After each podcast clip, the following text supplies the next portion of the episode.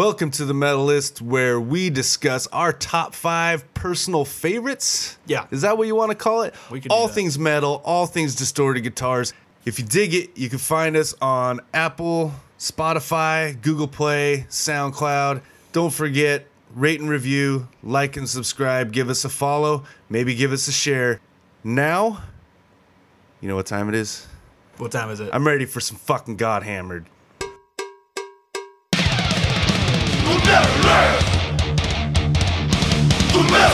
David and Jason talk metal. Sometimes they talk about other stuff. But mostly they talk about metal. But sometimes they talk about stuff too,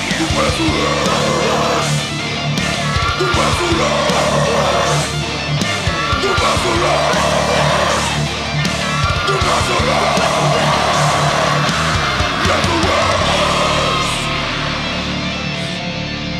And now, your hosts, David D'Lo Lopez and Jason Smith.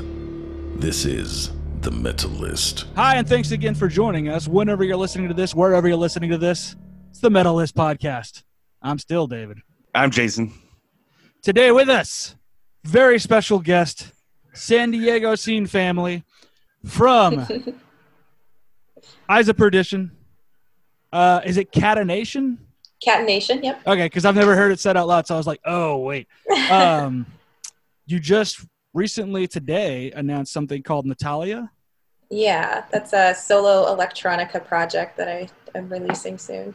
Yes, of Yeah. course. Coma Cluster Void, and I guarantee I'm forgetting something else. So I have a lot of projects. yeah, yeah. God, Those are the God main bless. ones. Yeah. Osprey Magazine. yeah, yeah. I, I tried finding my copy of that. Apparently, it's in a box somewhere, so I'll find that later. oh my Anyways, god. it's old school, man. yep. So today, joining us, Lindsay O'Connor. Thanks for joining us.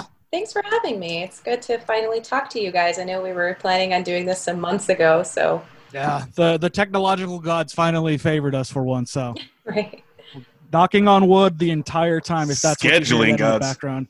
It- multitude of gods. We appeal, all the gods are in a row, which sounds like some weird death metal band in itself. Anyways, today we're going to talk all about. fucking fake. Yeah, well, that's the bottom line. Today we're talking about a very near and dear band to Quebec and Canada, I guess, to that extent's hearts. We're talking about Cryptopsy. Cryptopsy. So we start this as we always do. Lindsay, what was your first introduction to Cryptopsy? My first introduction to Cryptopsy was probably around 1998. I am absolutely dating myself, but Awesome. I got I got a Century Media sampler. Um, I don't remember where, like some record store or something. Um, and on it was like a bunch of Century Media bands that had come out with releases around that time. Iced Earth, um, and a bunch of other bands on there. And I think it was like track five on the Century Media sampler was Cryptopsy. And I was listening to it and on a CD player. Oh, remember those things? Uh, rest um, in peace. a little a little portable CD player, um, and got to um, track five on that sampler, and I was like, "What the fuck is this?" It was so unhinged and like un- unlike anything I'd ever heard before. Obviously, I was pretty young at the time, so I was my exposure to metal was still kind of in the whole nu metal realm. Which, to be honest, as you know, I love nu metal, so I'm not even going to talk shit on it. But Oh, same, same, same. you You're in know at the at the time you know i was you know i was i was a Korn kid you know i was listening to stuff like slipknot but i was also listening to like slayer and just kind of Get really- off the show, you fucking poser. Just kidding. I liked it too. I was listening to a lot of that stuff at that time and, you know, just exploring. But I actually, I grew up on hardcore. I grew up on punk rock. So I was listening to a lot of Black Flag, Minor Threat, TSOL, stuff like that. So I was diving, you know, dabbling in the metal realm, but I was still very much in the metal or punk. But when I got the sampler and it got to Cryptopsy, it was White Worms, the song from Whisper Supremacy. Um, and I was like, this is it. This is what I've been looking for my whole young life, you know? awesome. Um, and uh, I think it was like 14 or something. And uh, I was like, this is what I've been looking for my whole life. Um, and it was just, it was Mike DiSalvo. Obviously, that was the era of Mike DiSalvo there. And it was um, brutal. It was unhinged. There were so, it was so, you know, polyrhythmic at, at the time, of course, being so young. I didn't really have a lot of exposure to a lot of polyrhythmic kind of avant-garde kind of metal. But um, that opened the floodgates for me. It like you know after being introduced to that i just dove headfirst into their catalog. I found a bunch of bands that were just like them or you know kind of in the brutal technical realm. And that's what really got me started off and loving brutal music is this is it was white worms by cryptopsy. That's what really set me off on my journey. And you know um, to this day they remain one of my favorite bands Outstanding. Nice. Yeah. Uh, you want to take it from here, Jason? 'Cause, uh, If not, I kind of have a little parlayance into some things she said. Okay, you go. Okay. So I was certain that my first exposure was one of those Century Media sampler discs, and I was trying to look everywhere for it, and I couldn't do that. So I go, okay, well, at least I can try to Google it and like get the track listing and all that. Not what I thought. So now I'm questioning my memory, uh, and I would have to suspect that the other way thing that it could have been, and it probably was, was good old mp3.com. Big rest in peace oh there my god yeah, I'm I'm pretty sure that's what it was because I, I I thought it was one of those discs too. But I so you can remember just go on the genre list or whatever mp3.com metal. Okay, what subgenres? Death metal. And uh, and I was just trying to soak everything up. I was a young sponge around six or 16, 17, 2001 or 2002, and just seeing okay, Cryptopsy, cool enough name. And then the song was "Voice of Unreason" off, and then "You'll Beg." So I I came in Nice. Mike DiSalvo as well, and so that's always been my guy. And that I was just like, whoa, that's that's some fast blast beats right there, amongst many other things. Um, and then I don't even hear about Lord Worm till he's back in the band X number of years later. oh that was- blasphemy Yeah, I uh, I mean you got to find out somehow. yeah And uh, so we'll get to that later. But yeah, so I always came in at Mike DiSalvo, so he's always been my guy, and we'll we'll get to that a little later too. Jason, how about yourself? Uh, mine was None So Vile. I don't know the year. Is right around the time it came out, though. A friend of mine played Slit Your Guts, and I was like, holy fuck. I'd heard death metal before. I'd heard some, I don't, you know, yeah, pretty brutal stuff. I mean, I was into like suffocation and whatnot, like super into it, but I was into it. Um, it was just like another thing that I liked. Uh, but I didn't know a lot of people that really liked death metal at the time. So it was, it was definitely stuff I listened to when I was just kind of like by myself or whatever, or like in my car with with no one in the car with me. So I don't even remember who the dude was. I, it it might have been because like I mean it would be like you would go to Idaho Falls, Idaho, from where the little town where I lived, and you know you'd hit a party or whatever, and there'd always be some there'd always be someone there that like listened to some band that you didn't listen to, and it was always pretty cool but I mean, it still was hard. It, at the, even at that time, it was still hard to kind of just come across shit. Like there was no file sharing at the time, so it was like you really had to find someone with physical fucking copies of it. But I mean, I didn't like it. The first time I heard it, I didn't like it. I honestly didn't like it till like last year. I was so soured on Lord Worm. I just I didn't for a long time. Like after None So Vile, and I mean, I thought the album was fine. I heard Whisper Supremacy, and I de- just definitely didn't like that at the time. I don't know what I was into, but I wa- I wasn't into that sound or whatever. And then I, I don't think I fucking heard him again. Jeez, man. I mean, probably till I bet I hadn't even listened to fucking Cryptopsy until I fucking saw him live.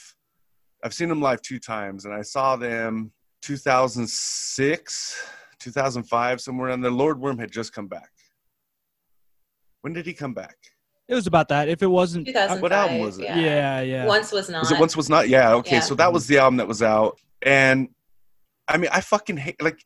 So I'll just tell the story. I fucking went to the Jumping Turtle in San Marcos to go see.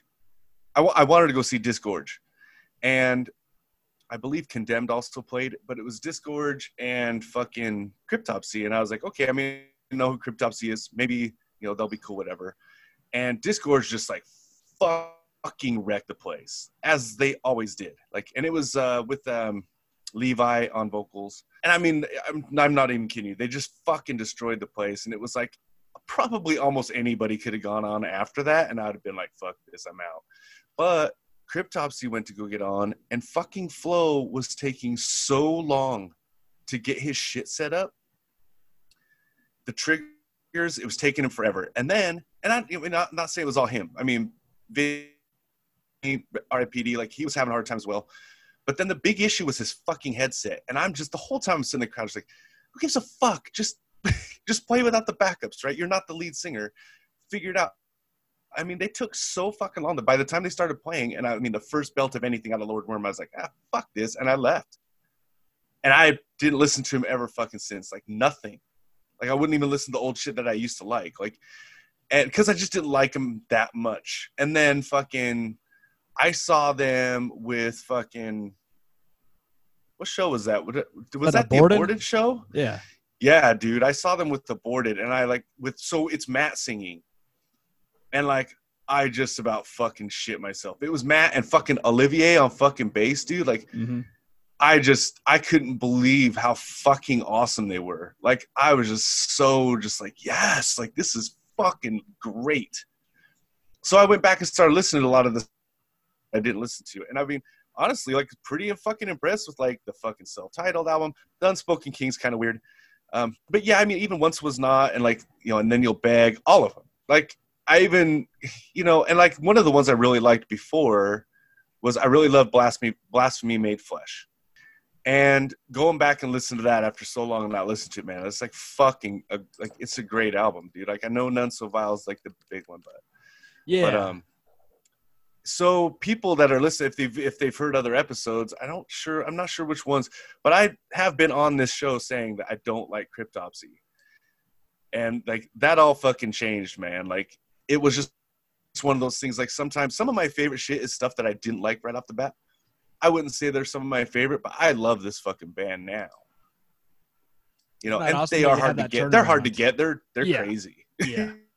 Yeah, I mean, they're not a band that you can like listen to at first value and just say at face value and say, okay, well, this is objectively good. It's like you really have to dive in and like compartmentalize everything that they're doing. You know, I think that's one of the things. You know, I think you we talked a little bit about like Lord Worm and, and his vocals and stuff like that. I, I've talked to people in the past who have kind of been like, yeah, you know, I'm not sure, so sure on Lord Worm's vocals and everything. It's like, but if you actually just compartmentalize and listen to like how dramatic he is, for example, or you know how like absolutely unhinged he is as a vocalist, you begin to appreciate what makes Cryptopsy unique. And I don't think they're a band that people who want to listen to metal at face value and just so oh this is objectively brutal you know they're not a band for people who don't want to sit with music for a little bit and let it sink in and like you know they're very very complex in that way i mean obviously as musicians they're incredibly talented you know you can hear the evolution of their sound throughout the decades. Um, but they're they're so complex in that you have to really sit with it for a while. Like you have to really let it sink in and listen to to me like how i i love listening to like each individual you know like sometimes i'll listen to none so violent i'll just listen to flo or like i'll just listen to lord worm or i'll just you know listen to john. And I just hear all the different things that are going on. And that's what makes it so crazy is that they're all like technically their prowess is so high, but there it's so there's so much going on, you know? And I think a lot of people you know, at first they listen to them and they're like, what the fuck is this? But um, you know, that's why Cryptopsy is Cryptopsy. They're insane. And that's why I love them. Yeah, no, absolutely. It's it really is a tour de force with all those guys. Everybody's you know playing at eleven the entire time. Yeah.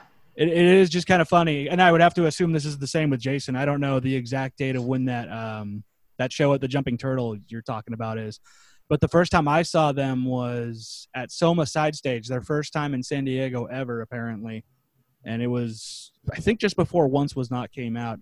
And then Cattle was on right before them, and Humanure just came out. So it was, you know, fever pitch for for Cattle and Cryptopsy because it was their first time.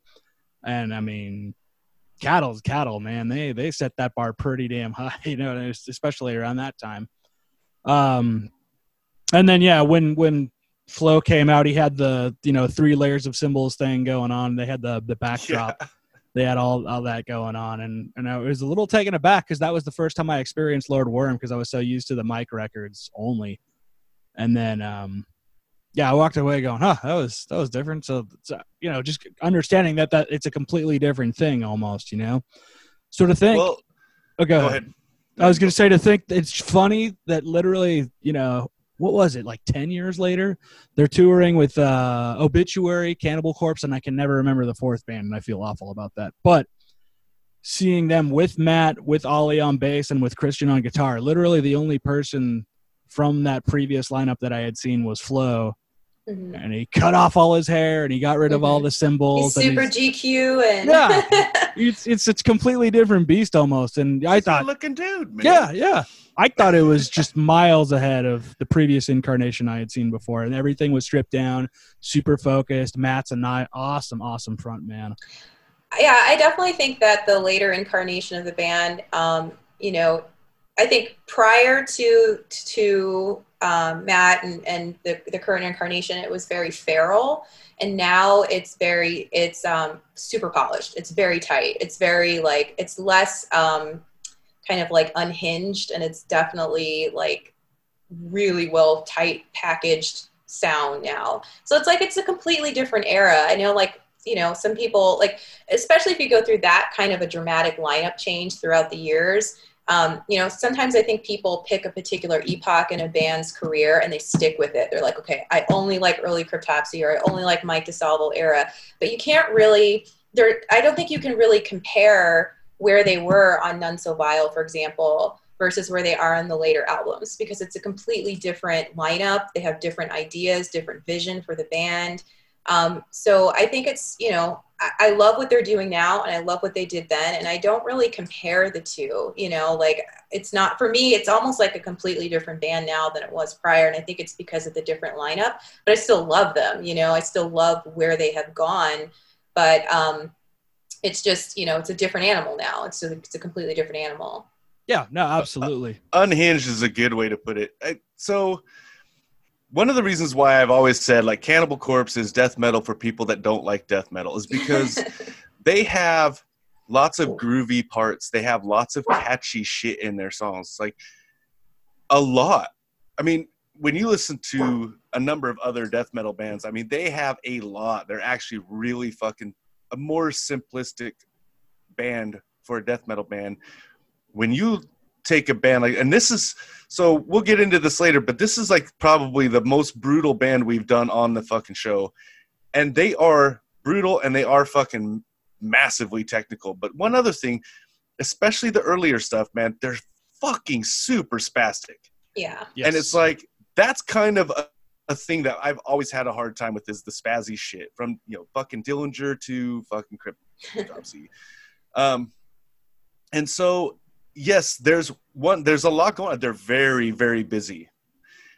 Two, they're hyper complex. Like, yeah, you can just sit and listen. You know what? I'm gonna listen to the fucking bass player right now. One cool thing, their fucking production, even from the shittier production to the fucking new polished sound, they've always allowed room for the fucking for everybody. The bass, the guitar, you know, flo mm-hmm. on the drums. They've always allowed this space, and it's like now all of a sudden I understand where some of these other bands that are like this really fucking got some of their sound from Cryptopsy. One notable one I was going to say because they're Canadian too is fucking Despised Icon oh Yeah. yeah. you know they're like a deathcore version of cryptopsy like and it works really well and and it's really fucking cool because they have a lot of shit going on for a death metal uh, for a deathcore band. Cryptopsy is like it's hard music to get. It's hard to get it right off the bat. It's not fucking louie louie or you know Yeah. fucking wild thing you know it's three notes and and whatever. It's it's not something like that. And it it does take multiple listens which is why i love so much death metal so much in general is because it is music like that which actually brings me to the question i wanted to ask i thought we should get into because it is the most brutal band we've had on the show what is it about brutal music that you love like can you articulate why you love brutal fucking music Hmm.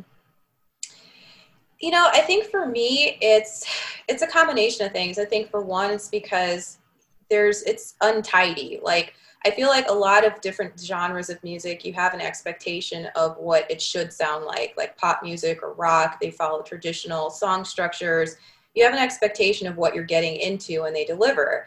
Whereas with brutal music, I feel or brutal metal, I feel like I'm it's like entering into like a dark room and I don't know what the fuck's gonna happen, but I'm just up for it. You know, like it's so it's really raw. It's obviously, you know, aggressive. Um, you can be as aggressive or as dark as you want. You know, there's no rules in in brutal metal, and I, that's what I really love about. It. There's no rules. I mean, you can just go to the edge and and cross the line and no you know that's that's the whole part that to me that's the whole point of it is to to keep pushing further and further whereas i feel like other genres or even other sub subgenres of metal or rock really um, sometimes pride themselves on staying in the pocket or staying as tight and technical and clean as possible.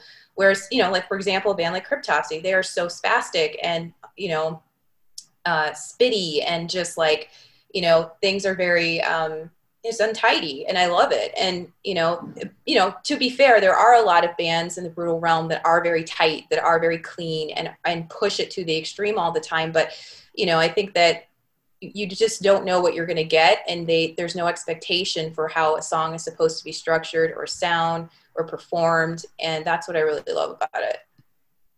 Yeah i think there's no box to put in you know like you could you know you could have your cake and eat it too as far as having like a well crafted memorable song. Other bands are just like what's that? Just keep pounding until it makes the crunchy noise you know what i mean? There's yeah. there's so many different yeah. Give me the crunch. Yeah you can I have you, the crunch. you can make that one of the hashtags if you want but like you know that's just as long as it has that extra element of just you know pulverizing nature you could do you know the sky's the limit and i mean you know what what, what do i always go back to as far as like the, the benchmark you know on this is is effigy of the forgotten suffocation right Right. Which no doubt had some sort of influence on cryptopsy at some point. And then from there it's like okay how much further can we push it? You know hmm there was a lot more room in the late 80s you know think about like when sabbath was the heaviest thing in the world and then motorhead and blah blah blah and it's a game of escalation. And then once that comes around it's like okay how do we push it further? Right. And it, it becomes that much more interesting to see what you do with it as opposed to how you do it maybe um Yeah. and there's something to be said about you can be extreme but like that doesn't necessarily include brutal in the package you know there's tons of black metal bands that are extreme but they don't have that extra kind of punch you in the face feeling in fact a lot of them are very kind of like thin and you know yeah high tone kind Yeah, of they're thing. extreme in a different way. I Yeah. mean, it, it when it comes to brutal, like that's the thing. Like, no one's gonna say like, "Hey, dude, hey, you need like that's too heavy." right You know, like no one's gonna say, "Hey, man, that's a little too fast," or "Hey, dude, like maybe we should like break that part down because you know not everybody's gonna get it." None of that ever gets said. Like, and if it is, if it is, it's it's getting like that person's getting, you know, they're they're they're gonna get over the overrides coming out. Like, yeah lower them in the mix bad. You know, like when you can listen to something like, you know, like shit like fucking Disgorge or like even something like do like Neuraxis and stuff, where it's just like straight Yeah. fucking blast city through the Mhm. entire song. Like they don't, there isn't slams in it. There's barely fucking so like sometimes there's solos. There's there's no breakdowns. There's no like it's just fucking like Mach 3 the whole fucking time. When you can listen to something like that, and there's like there's some of this stuff like there's no fucking catchy shit at all. Like it's people ask me how do you listen to that? And I'm like, okay, well, let me tell you something, dude. Like I see brutal music as a fucking score to my life. And it's like I don't it's not songs to me. It's not necessarily instrumentals because instrumentals are songs. Like it's just the instruments are singing to you. This shit is more, more like a fucking score to me where Mhm. it's like it doesn't matter what they're saying it doesn't matter if they're fucking screaming at all. Right. Like it's just this it's almost like this ambient fucking thing. It just happens to be heavier than literally anything else. Right. Yeah. You know and we got into like what is heavy like on the opeth episode and we were having a really hard time trying to figure out how to articulate what the fuck heavy is. So obviously it's like well yeah i i definitely from day one i've always been trying to gravitate towards heavier what is heavier what is heavier. Sometimes that's slow sometimes that's fast. But like basically it's like it could be heavy but it might not be brutal. If it's brutal it's fucking heavy. Like Yeah. so to me it's like he- like brutal is like the ceiling. You know it's it's like okay well there's the fucking ceiling. Now like he like D'Lo's saying like how can we push the fucking how can we make the ceiling higher? You know, can we make the ceiling higher? Like you never know. Maybe we just make the ceiling more ornate. Like Yeah. it's there's and yes i like the unpredict- unpredictability as well. You like you were saying like you don't know what it's going to be. You- um you listen to i mean i love foo fighters but i'll be listening to foo fighters. You, you like even a song you don't know you i can fucking count you down the fucking where it's going to fucking break into the bridge and where it's going to break into the chorus hmm it's just that kind of music. Like that's just how the style is. Where it's like this stuff you might be fucking counting in fours, and all of a sudden that shit just goes on seven for fucking no reason. So it does have like this unpredictable factor. There's definitely a complexity. I do as much as I love fucking like rap and stuff like that, where it's like super fucking simple musically, and that's fucking great. I also really love like just crazy complex music Yeah. like it's like I, I don't know it's like reading it's like reading something and, and you're just so sucked in that you can't put the book down that's how i get with some of this stuff and so a lot of times that's why i prefer to listen to it by myself you know um I don't want to watch the movie in a fucking theater with 50 other people fucking yelling at the screen, trying to talk to each other, trying to talk to me. Like, uh, you know, fuck that. I can't concentrate.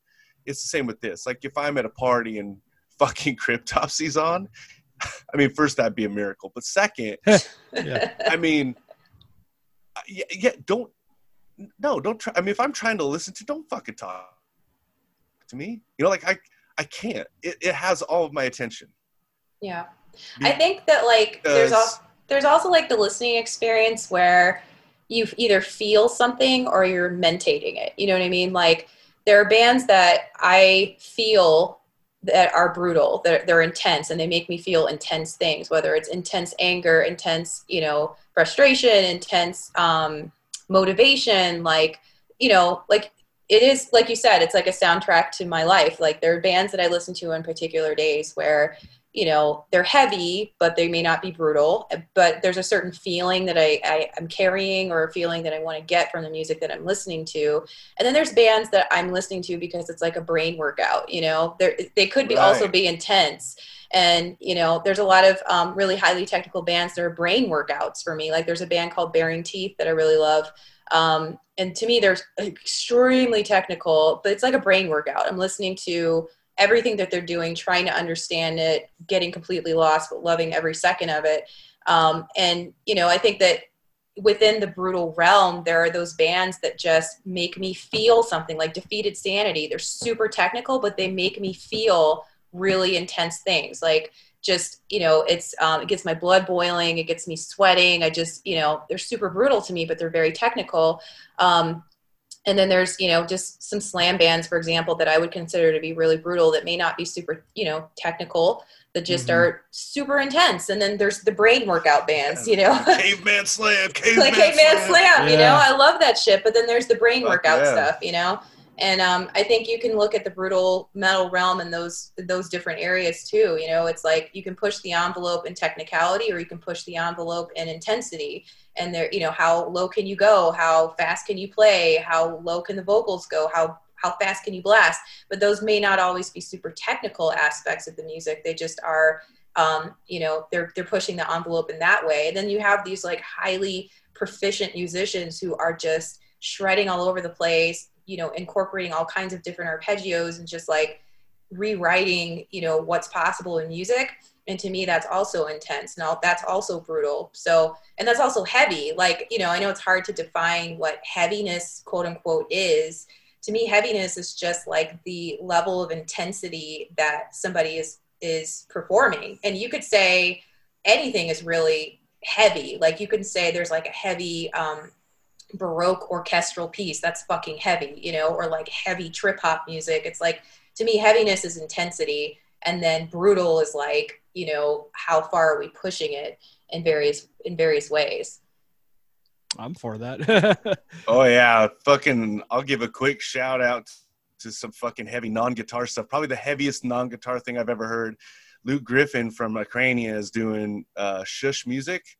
Mm. Uh, S H U S H. I think most of his stuff is on his YouTube channel for Luke Griffin.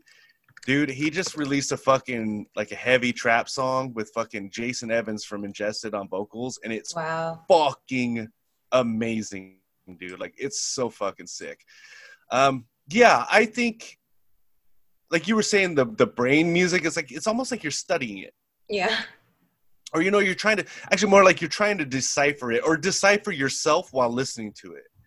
There's there's things going on in your head that's not necessarily like you know, ooh, ooh, ooh, I got to kill, kill, eat, kill, kill. Like, it's not really that. I think another thing too that I I love about brutal music is I'm like a I'm like a pretty fucking relaxed, chill dude, and it's like I'm not really super aggressive in just life, and so I get that from this type of music.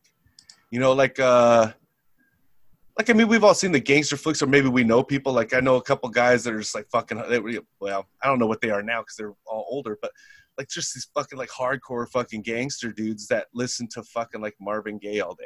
Mhm. You know, like Teddy Pendergrass and shit like that. And it's like their life is so intense that they actually listen to the music to fucking chill them out yeah. where I'm like the opposite. My life's pretty fucking chill. I'm a chill person. And so it's like I listen to this to not just feel like the aggression from it, but also get the aggression out. And it's not, I don't mean like I fucking hit the heavy bag or I fucking, you know, just mosh, you know, single person mosh in my bedroom or anything like that while I'm listening to it. It's just like you were saying, like those feelings, like you, there's some of it too for me, spectacle you know you listen to something you're just like jesus christ like what what is like how is this being played right now Yeah, exactly. How how do all the okay so that was one thing I, we used to fuck around and be like you know like oh yeah dude they could be just playing a fucking guitar solo like as a fucking riff and i wouldn't even know right? As long as the drums are in it.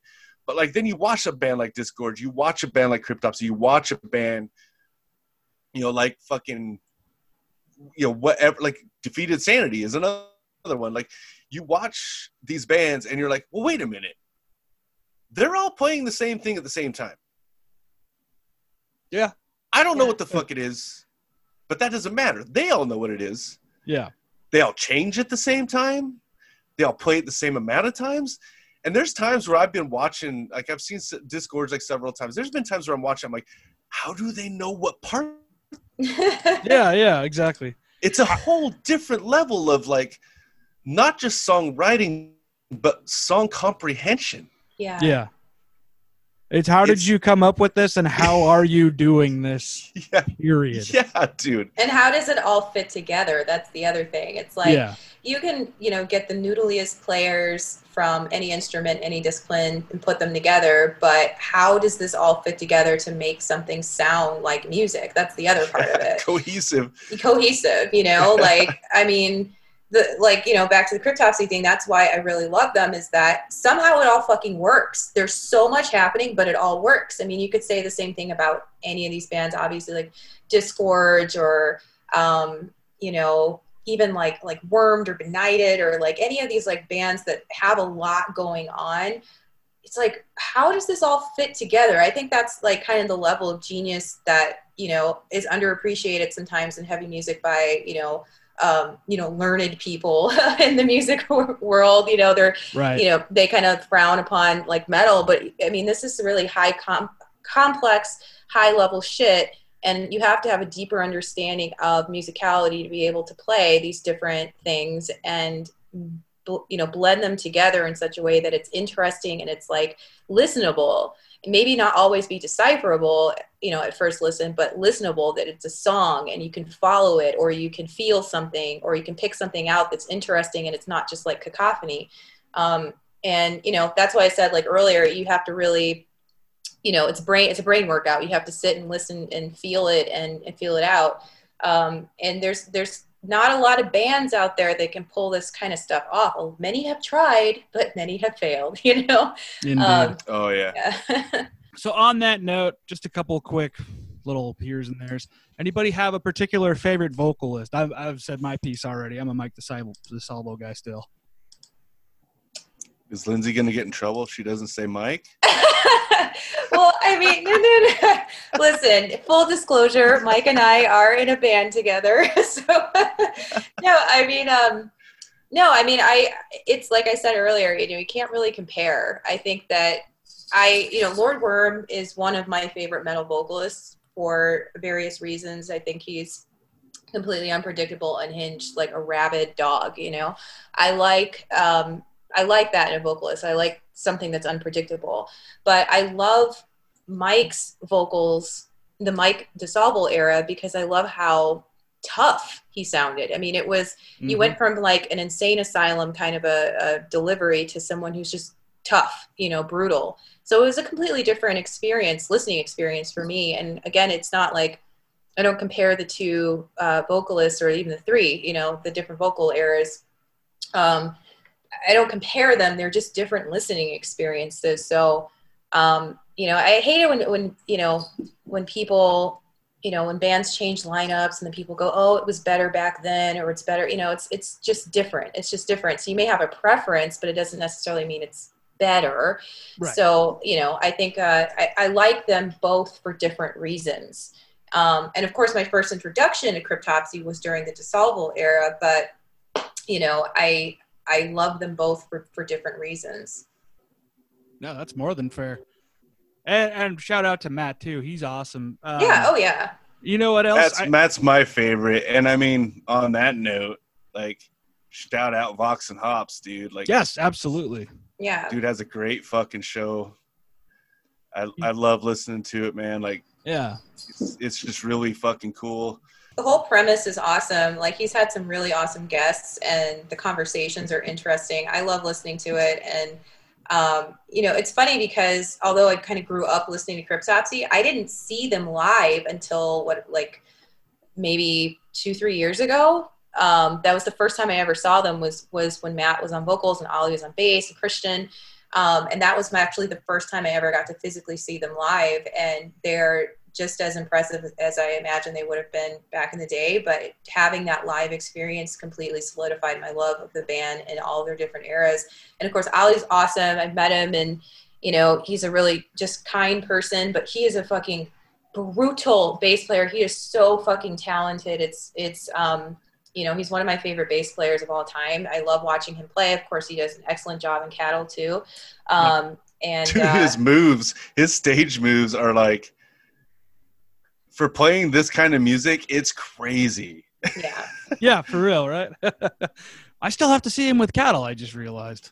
I feel bummed that I missed him last time around. How about that, you know, mentality of, oh, I'll see him next time they come, and then Right. Oh, and and, then- now you're kicking yourself because Yeah. we have entered into a lockdown with no it's like, end in sight. Fuck. Yeah, we've turned. we- We're we've entered an actual cattle decapitation song. Ironically, I, enough. yeah, it's fucked up. What was that one band that ent- that released um, an album called Virus? Was it Haken? Haken? Haken? that that sounds right. Yeah, the, Yeah, they're- yeah. Yeah. They, it came out this year, I think. Like, was it this year that came out? I- Like yeah. Jan- January or something. I'm like, what the fuck? There were all these bands that released albums or songs or singles that had some kind of allusion to a pandemic or a Mm-hmm. virus around January of this year or February. yeah. And I'm Look like, what you what? did.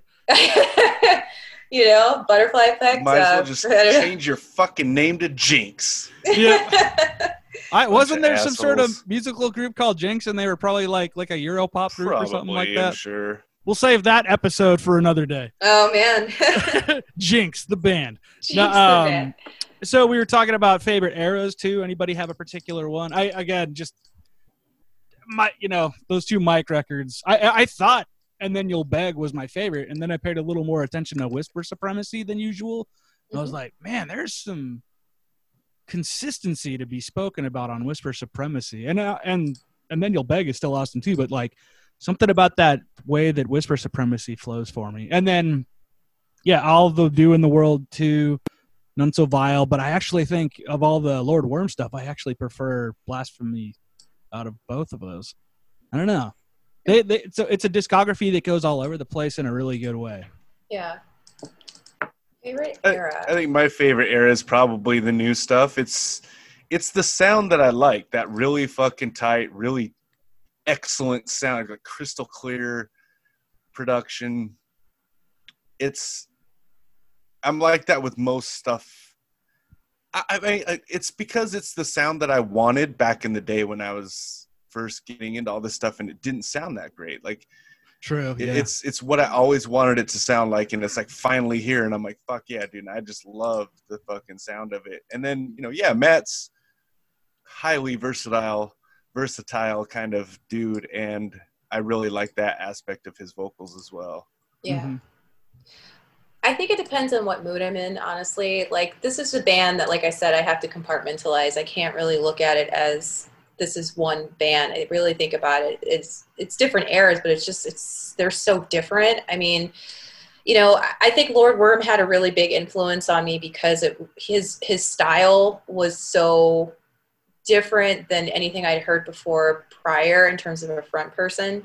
Um, so I really kind of have a feather in my cap for him in terms of just um, he like helped me as a vocalist to feel like I didn't have to ascribe to any particular way of being a metal vocalist, if that makes sense. No, It's absolutely. It's the same reason why I really love kind of those outliers in metal or in music. The reason why I love Karyn Crisis, the reason why I love Mike Patton is because they just do whatever they want. They don't give a shit, and they're so different, you know. Um, and so Lord Worm is one of those vocalists for me who's just so fucking different. And I know, you know, a lot of people have you know different opinions on on his delivery, but to me, it was just a matter of breaking through every barrier and just doing what the fuck he wanted. And then again, you know, Mike DiSalvo is a fucking he's brutal. He's a tough vocalist. I love everything that he did with Cryptopsy. I love everything that he's done with Coma Cluster Void and and um, you know, uh, so it depends what what what mood I'm in. And Matt is just like you said, so versatile. So um, I really think it's almost like I think about it as you know different bands. I know it's one band, but I think about it as as being completely different bands. And then I have one album within those different eras that really stand out to me um, as being the most like you know pronounced or important to me as a person. Right. I uh, I also guess I gotta give a special shout out to Martin Lacroix, who was only on the um the live album None So Live, I think it's called, Yeah, because he never really got a chance to really showcase what he could do studio wise. But that you know what he does on that live album is pretty cool, and they called him the bridge between the styles of Mike DiSalvo and Lord Worm, and I guess that's fair, but like it's hard to really tell when it's not in a studio setting. I think, but like shout out to him. He also made that big ass banner they they had for years that I think they just say is like hanging out in storage for a minute. Because talking about all this, I'm bummed I got I I I missed Mike's live years. I've seen you know s- those few YouTube clips that are out there, but I'm also definitely and I think this based on what we've said goes for all of us. We never got to see the Lord Worm feeding worms to people in the crowd and himself thing. So I've seen the pictures, but that's that's about as far as I've gotten. Fine Yeah. with me. What, the, what you He don't like the taste of worms? No, Yeah. I mean I don't even know. I, I might I, See? I might love it. Oh man. Uh, what were you gonna say, Lindsay? Oh, I was gonna say he also did it in the um what uh the uh, pestilence that walketh in darkness video. Yes. They, he did it in that video too, which was just so poetic. I think that was like the only video they did from that album, and of course that was the last one they did that he did with the band. But Yeah. That was like their first video too, right? I, I feel maybe it was their first official video. I feel like they may have had may have had one or two prior. I'm not sure. Yeah. um, do a quick YouTube dive to look that up. I usually when I like watch stuff like from this band, it's usually their live stuff because I feel so like I missed so much. yeah. You know, when, when you're when you're young in the heydays of a band, like if a band's like kicking it in the '90s and you're just too young to be going to brutal shows at 13 and 14, you're just yeah, like for sure. you know I have a, lust for the '90s, so um, I'm with Yeah. you on that completely. I, I, you know, especially if it's a band as regional, you know, at the time the Quebec bands didn't seem to get out that much. Yeah. So like they, you know, there was only such a small circle of shows for them to do, so that it took them, you know, until 2005 to do their first ever San Diego show is, is Yeah. remarkable.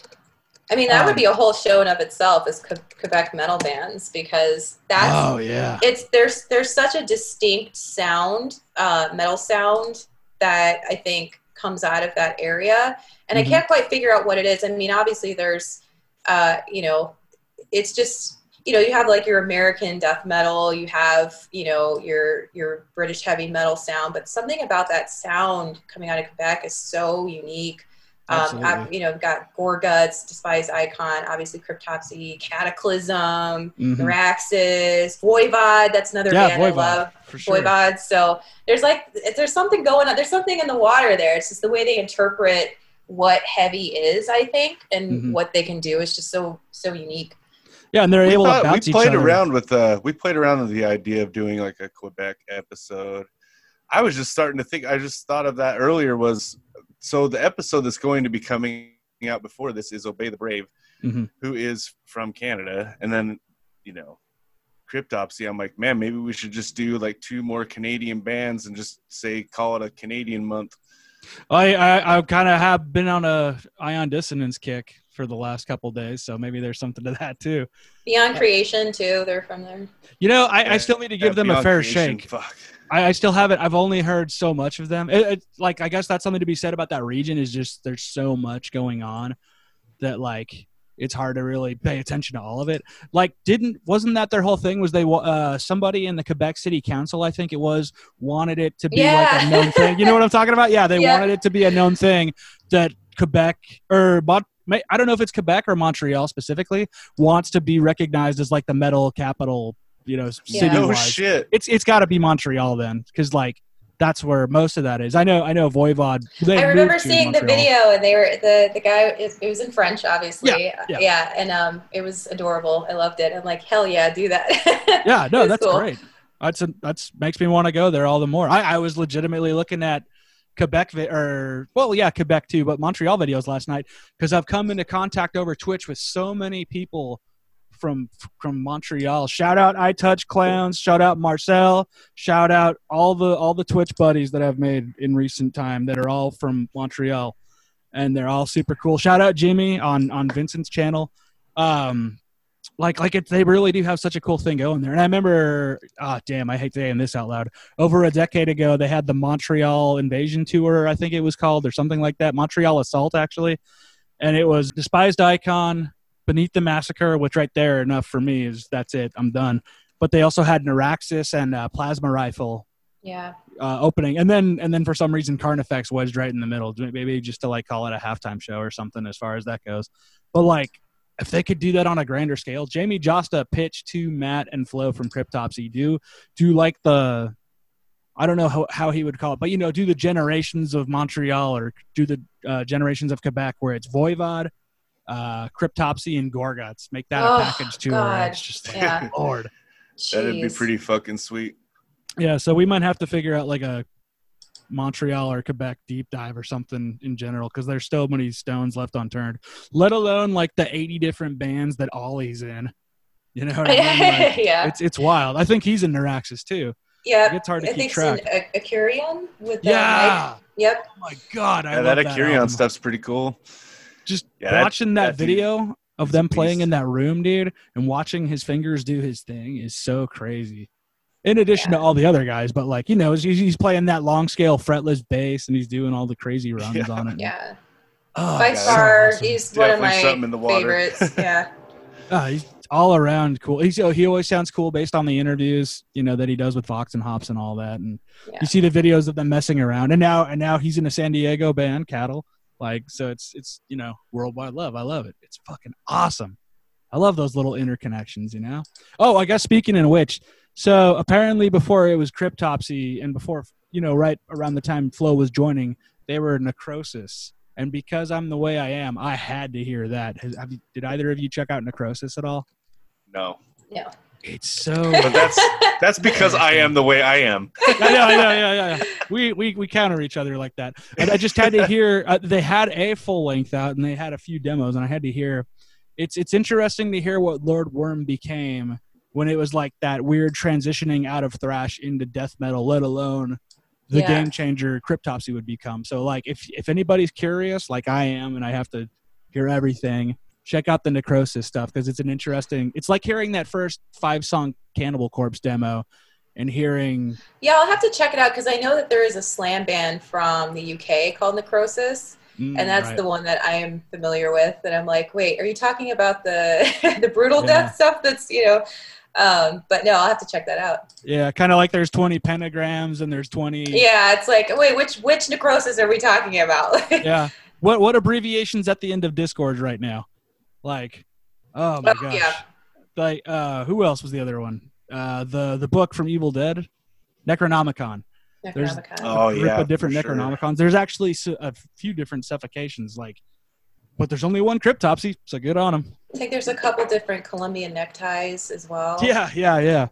I, you know what, you know what sucks? I really like that one that Uh. uh, played that show you put on. Oh yeah, my my bu- my buddies. I love them. Yeah. I mean, they're obviously not together anymore. I was but gonna say, yeah, Yeah, um, I, I love those guys. I mean, I, it's funny because I love Columbia Necktie, the, the LA band, the people, the humans, and the music. But I also love the uh, there's a grind band called Columbia Necktie. I forget where they're out of. I think they're from Belgium, maybe. But they're fucking awesome too. So yeah.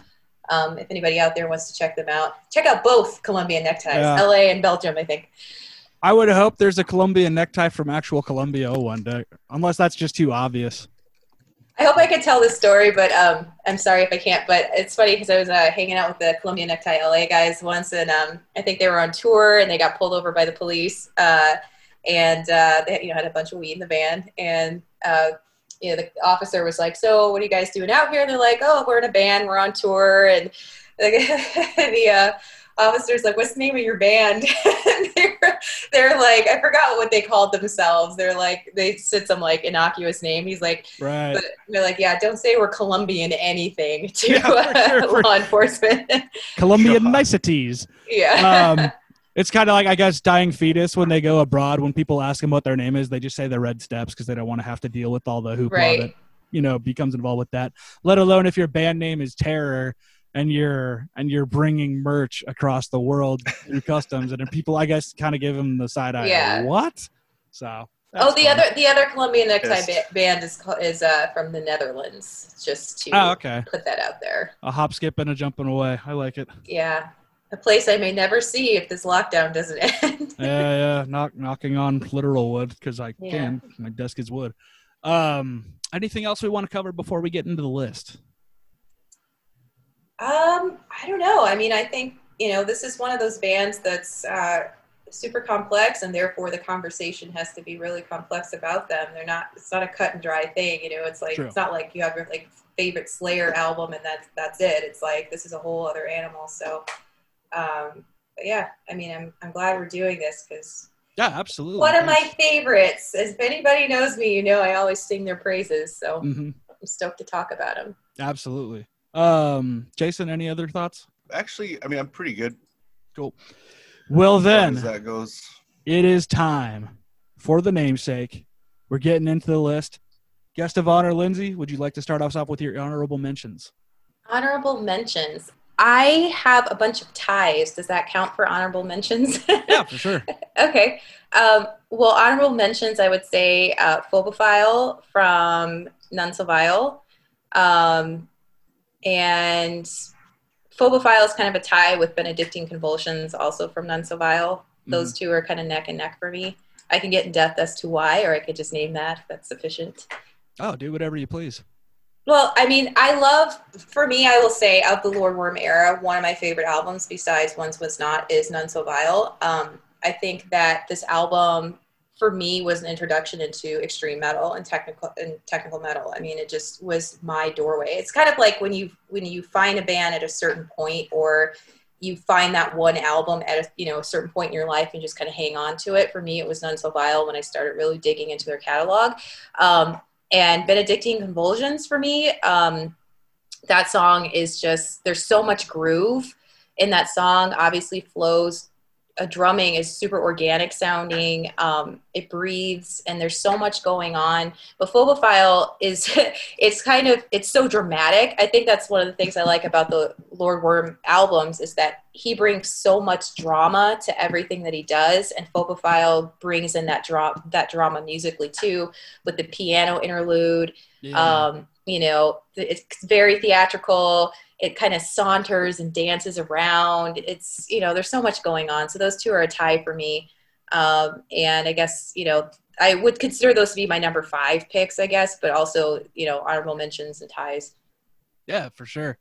Uh, you know, and I'm glad. Well, we'll get to that in a sec. But yeah, it seems like None So Vile is the one that people always are like, okay, that's the go-to. And you know what's funny is as far as like the treatment for represses and re-releases and stuff, I keep forgetting it's not actually on Century Media. So like I guess there's some litigation, not litigation, but there's some holdups as far as like getting represses and whatnot. So everybody's always all clamoring for the vinyl, I guess. Um, I'm only so minimally a vinyl guy, so I, you know, don't pay attention to it as much. But yeah, it seems like everybody says that's the one if you're if you're getting into them first off. Uh, Jason, how about you? For honorable mentions, uh, just one off of uh, None So Vile, like Orgiastic Disembowelment. Great name. it's a lot to say. Mhm. And another one, I was fuck. I I almost put it on my list, but I can't take one of my songs off. But uh, I was just listening to it today on my way home from work, and fucking dude, amputated enigma off of the self-titled album is, I mean, fuck, dude, it's. And it's one of it's it's one of the songs that has kind of like some simpler parts to it, but I mean it adds to the chaos when they hit the chaos parts. It adds to the speed when they hit the speed parts, and it's just fucking heavy as shit. I haven't listened to. I think that's one of the ones I've listened to the least was the self-titled one. So I was trying to really give it like a, another few listens uh, on my way to work and my way home, and right. that's a really fucking good album, man. Like Yeah. it's really fucking cool. So yeah, that's about it. I don't have I don't have a ton of honorable mentions. Like it's one thing. Like I, I was uh, like with the brutal music is like sometimes it is hard to articulate fucking not just how you feel about it, but like the actual fucking songs because they are structured so crazy. It's like some of the songs can sound the same, some of the songs can run together, some of the songs can almost be interchangeable Right. so yeah it's it's a little bit difficult. So it like because of that i wasn't going to try and get into too many like honorable mentions because like i said i i haven't listened to cryptopsy like a shitload in my life where like something like disgorge i could probably have more songs i could probably like pick out or you know something like severed savior or like you know fucking that sort of that sort of thing where it's like yeah i've listened to that uh, like a way more than this so but those two really i mean orgiastic that was one of the ones that i just really loved off the first album sorry off of none so vile so yeah it, i mean i had to give that one a shout for sure what about you So I uh, I got to make a quick amendment because I'm looking over my list now and I noticed I have no Matt stuff. So I just got to say shout out Matt stuff overall because I think that is kind of the deal. Is like even though he is like awesome, and I definitely think like this lineup is probably, if not the best, certainly the most efficient, and I'm pretty sure they've been around the longest at this point too. Um, just like uh, it kind of gets overshadowed by the previous materials, you know, legacy and whatnot. But yeah, shout out to all the you know two pound torch and all that. Like awesome. On that note, I'm glad uh, you brought up once was not Lindsay because I, I thought that was going to get overlooked in this list. I'm going with. Okay, let me get a big break for this one. Second tr- track, but first proper song. In the kingdom where everything dies, the sky is mortal. Okay, yes. that wasn't as bad as I thought. So yeah, like it. yeah, what a way to kick off the album. I mean, he's got that weird spliced up scream thing in the middle, and it just kind of sets the pace. I um, I was a little, I don't know, about taken aback, but I, you know, it's a very different style of production. I feel like compared to the other releases, where it's, is it a little more organic? Say, I don't know. It's hard to articulate what it is about it, but it kind of lets you know what you're in store for with the rest of the album on that. And then on that same note, again, let's see if I, I, I try to remember this and it's just not happening. But the pestilence that walketh in the darkness, Yes. Psalm 91, 5, 8. yes. Like that little cool thing in the beginning, kind of setting the mood there. And then just gets frantic, frantic, frantic. And, uh, and yeah, that was their first video as far as I'm aware. And they, and I'm pretty sure I saw them play it on MTV too when, when Jamey Jasta was still hosting Headbangers Ball Wow, You you're uh, really dating yourself there too. Oh yeah, I, I'm I date myself all the time. I'm like, yeah, I'm right there with you. I, I remember all that stuff. I'm like, God, that was what? That was like almost what 20 years ago. Yeah, I know. I was just like, oh, that was just yesterday. Oh wait, no, it wasn't. It was like Those- 15 years ago. Yeah, yeah, a few yesterdays. Who's counting? Um, but like you know, the cool little hey, we're we're ominous in the swamp, you know, having fun kind of vibe. yeah. Same year that uh Obituary did Frozen in Time with uh that whole thing too. So it was just a sick year for death metal in general, especially as far as getting coverage on MTV too. I remember seeing in 2003 they had I don't remember what song it was, but Hate Eternal getting played in like the middle of the night. I was like, whoa, things Oh, are popping off. Yeah, and you know that's that's when things were really turning around, and I was like, this is sick. And then YouTube became a thing, and now you know, and and I'm glad, but like you know, videos, the place of videos in in music is kind of changed a little, but it seems like it's a different thing now. It was just finding its footing there for a second, but yeah, it was cool seeing all these bands on MTV too after after seeing nothing for so long. And yeah. I wasn't there for the glory days of Headbangers Ball when it was first a thing. So this was like our iteration. And now everything's available on YouTube, which is awesome too. I'm sorry to interrupt your list, but do you remember? Um, because I think we're around the same age. But do you remember? It was like, um, what? Uh, do you remember Mistress Juliya? The uh, Oh, yeah. DJ? Yeah. What was Yep. that? Ura- was it uranium? So she had uranium. Yeah. She had another one called uh I don't remember, but it was basically uranium. It was just another it was called like Mistress of Metal or something. Yeah, Uranium was where I got all of my uh, my metal videos. I mean, I remember she was obsessed with Glenn Danzig, so there was a Yep. lot of Danzig videos being played, but uh, Yeah, lots and of Peter typo. Steele. Yeah, Peter yeah. Steele, yeah. But Yeah. Uh, that's where I saw a lot of the metal videos, um, other than like I guess MTV2 was on Uranium, and then um, there was also a Canadian. Was it Much Music or something Yep, like that? that's what I always talk about loud with George Stroumboulopoulos. Yeah, yep. CNN correspondent now, George Stroumboulopoulos. How strange is that? Strombo, the Strombo show. Yep. Uh, Yep. He also does his own, he does like a little concerts in his garage thing, and there's one Yeah. everybody should check out with Power Trip. You know, rest in peace, Riley. Um, but no, I'm I'm the same way. Yeah, that that was my introduction to a lot of stuff was George Stroumboulopoulos on Loud, and then like her, him and Julia kind of shared space on Much Music, and then Much Music became Fuse, so it was just her. Fuse, yep. Yeah, so it was those two shows. I know I screwed the name up on the not uranium one, and then she had a third, which was her like uh love advice thing on like a closed set. Um, yeah, I, I didn't see that stuff. I just remember Uranium playing um, like all kinds of stuff. I you know just like all the new metal stuff, but a lot of like super brutal stuff too. Oh yeah, she had uh, napalm. Yeah, Yeah, those were those were the days. Yeah, that But- was a little bit better than Headbangers Ball. I always thought like this. They definitely played a lot more like heavier stuff. yeah, yeah, I mean, like when Jimmy Headbangers Jasta, Ball, you had to wait for that second hour. yeah, Like back in back in my day, you had to wait for the second hour to get anything. Jason, back in my day. back in my day. Yeah, yeah, I mean, you had to wait for that second hour because I mean, you know, the the first hour was all the same shit you would see on MTV anyway. yeah, no, for sure. I, I, I- I just go by the retrospectives where it was Riki Rachtman talking about people complaining that they played Firehouse, and then the the other contingent complaining that people would play Napalm Death. Which, But yeah, but you think about the time frame in which that show was on TV. There was like all this stuff happening, and you had the grunge era. You still Mm-hmm. had a little bit of hair metal. Then you had you know napalm and grindcore and stuff coming out into, the fore. Then you also had like you know suffocation on, around that time. Like there was a lot of different kinds of metal. I mean, there is now too, but there was a lot of different kinds of things going on musically, and I think they just tried to like Pantera, Pantera. Oh yeah, of course. How Yeah, how could like- you forget that? You know. Cemetery Gates, they, like their first time they played that was like in that second hour, and I mean maybe two weeks, and it was in the first hour.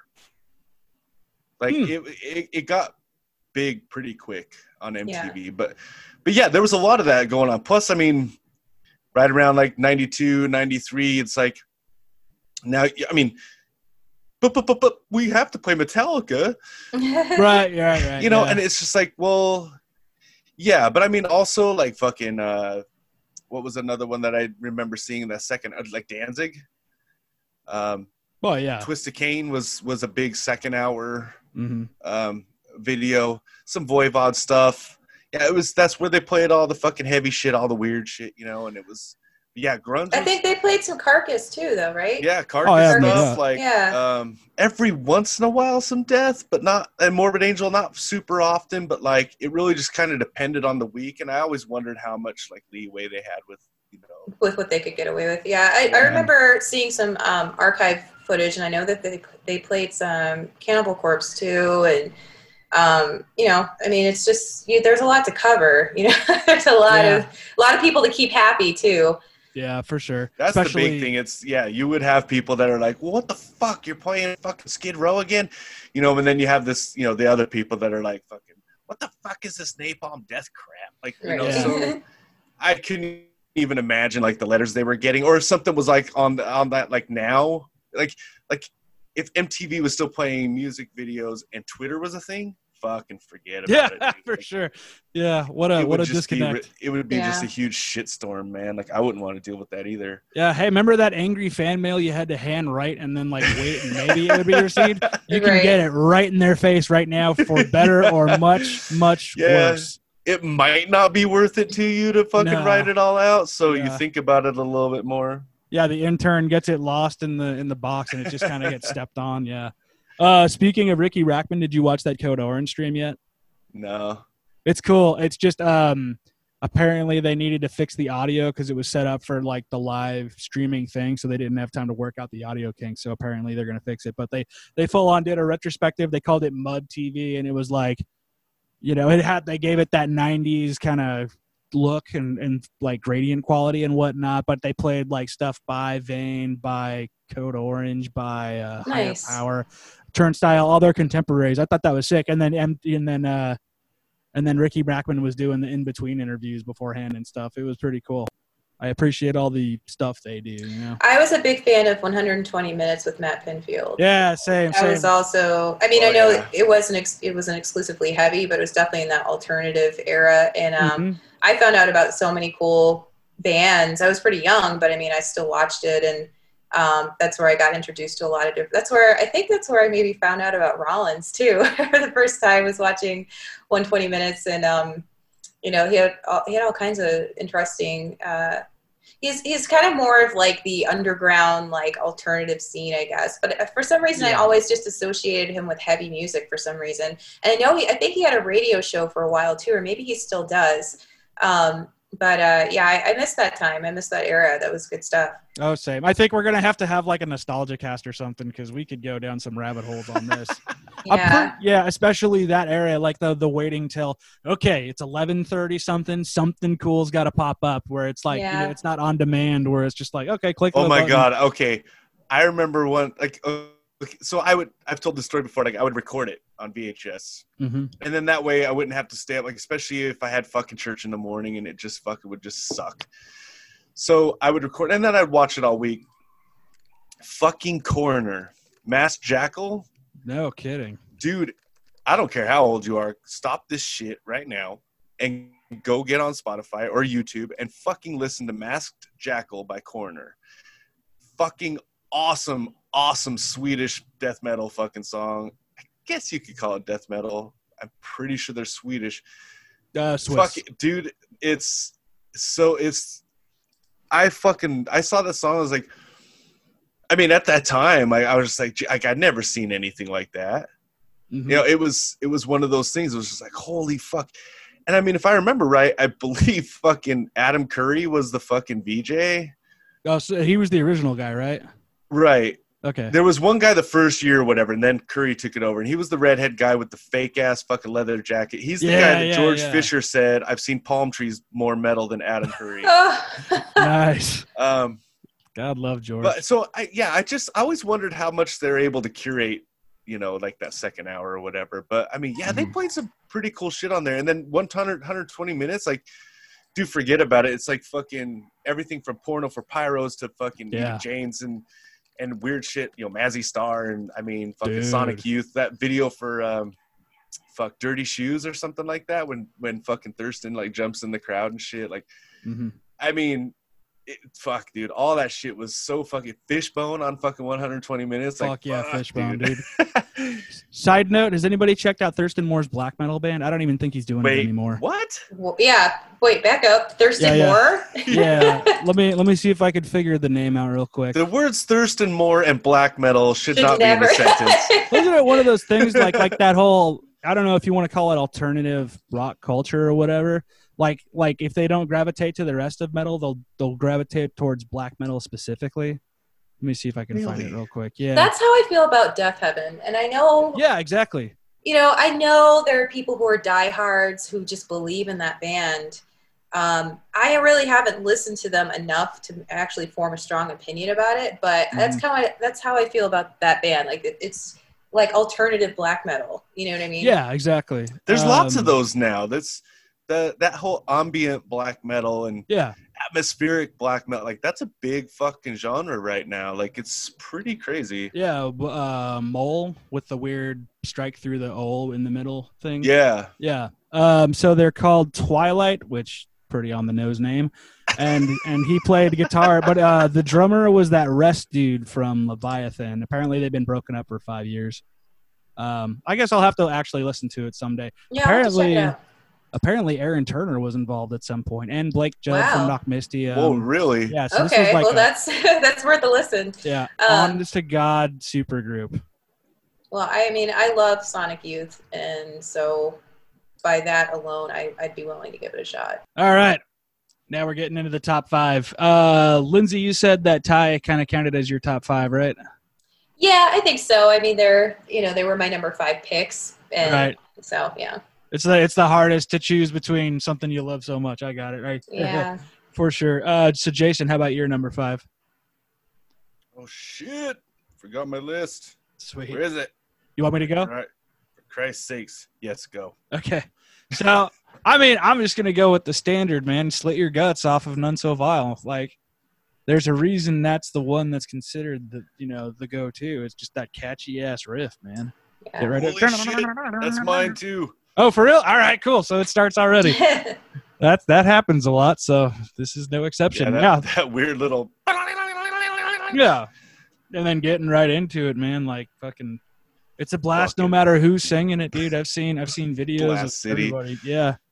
Like uh it's just it's a standard for a reason, man. It's it's awesome. Dude, that It- fucking. Bam, and it goes into that fucking Yeah. breakdown. Like, Yeah. oh, I know. fucking Sure. Gnarly, dude. Like, yeah, you never forget your first, like DLo says all the time. hmm You know it's funny too? I didn't give enough of a shout out on um the long song, the the video song. I can't remember the damn name. Pestilence, blah blah blah. Uh, the the whole stop and start on the turn of a dime thing that they do so well. You know, like Yeah. like just out of nowhere, just up. we're gonna change the tempo and everything else that goes with it, and that's definitely exemplified on this song too. Um, but yeah, there's so many twists and turns, and this is the one that's on all the playlists. This is the one that's on all the, you know, the video picks and all that. Like, it's the live staple. it's kind of the benchmark for them. I think. I think for a lot of people, this is like the benchmark Cryptopsy song. It's like, you know, maybe the first introduction they had to the band, or just maybe the first introduction they had to like extreme metal or something. But it's definitely, I think it's a benchmark track. Yeah, absolutely. It's it it stays in the set list for a damn good reason. It's just awesome. You know, it's it's memorable as hell. I think that has a lot to do with it too. Is that one record or that one uh that one riff is very very notable. Sticks in the mind a little easier than some of the other things. Like right in the middle. Fuck, Yeah. dude. It's just gnarly, man. Fucking love that shit. Hell yeah. Well, that's a good way to break that ice. Anything else you want to add, Jason? no, Listen to dude, that like, one I'm riff pretty- over and over. Well, yeah, fucking. I mean, I'm pretty sure it's like one of their fucking top songs too. If I remember, well, it's number three. So yeah, I mean, Could I please pro bug tip: you to? you uh, can listen to uh, "What's Up." I was gonna say, could I please bug you to get the the the ten up right now before I forget again? On Spotify. Oh, yeah, I've got it. Yeah, Thanks. Um, I think it's um, yeah. If you listen to it off of, because like on Spotify, it's off the the Best of Us Bleed. Mm, okay, yeah. and yeah, the reason why one. is it's a remastered version, and it's Yeah. fucking outstanding, dude. Yeah, that'll help. uh, on that note, Lindsay, how about your number four? My number four is I think this is pronounced Lichmistress. I think it's German, Lichmistress, um, from uh, None So Vile. Um, and I love this song because it's super bluesy, um, complete, like, just groove city. Um, and it also slams really fucking hard. It, like, like like you said before, they just turn on a dime into these different dif- these different um, compartmentalized parts of the song where it's just like, why are you doing this right now? But it works and it's so crazy. And this is one of those songs where you're like, why, why, why is this happening? Yeah. Um, and I think that song kind of exemplifies that. Um, they've got some really awesome old school death metal moments in the song, but there's it's the groove of this song that fucking floors me every time. But there's it's like two minutes and like two and a half minutes into the song, there's this weird little cackle uh, that Lord Worm does. He like cackles, and then like the bass and the box just like open up with this weird. It's just fucking. It's brutal. It's scary. It's weird. It's like what the fuck? It's like a non sequitur.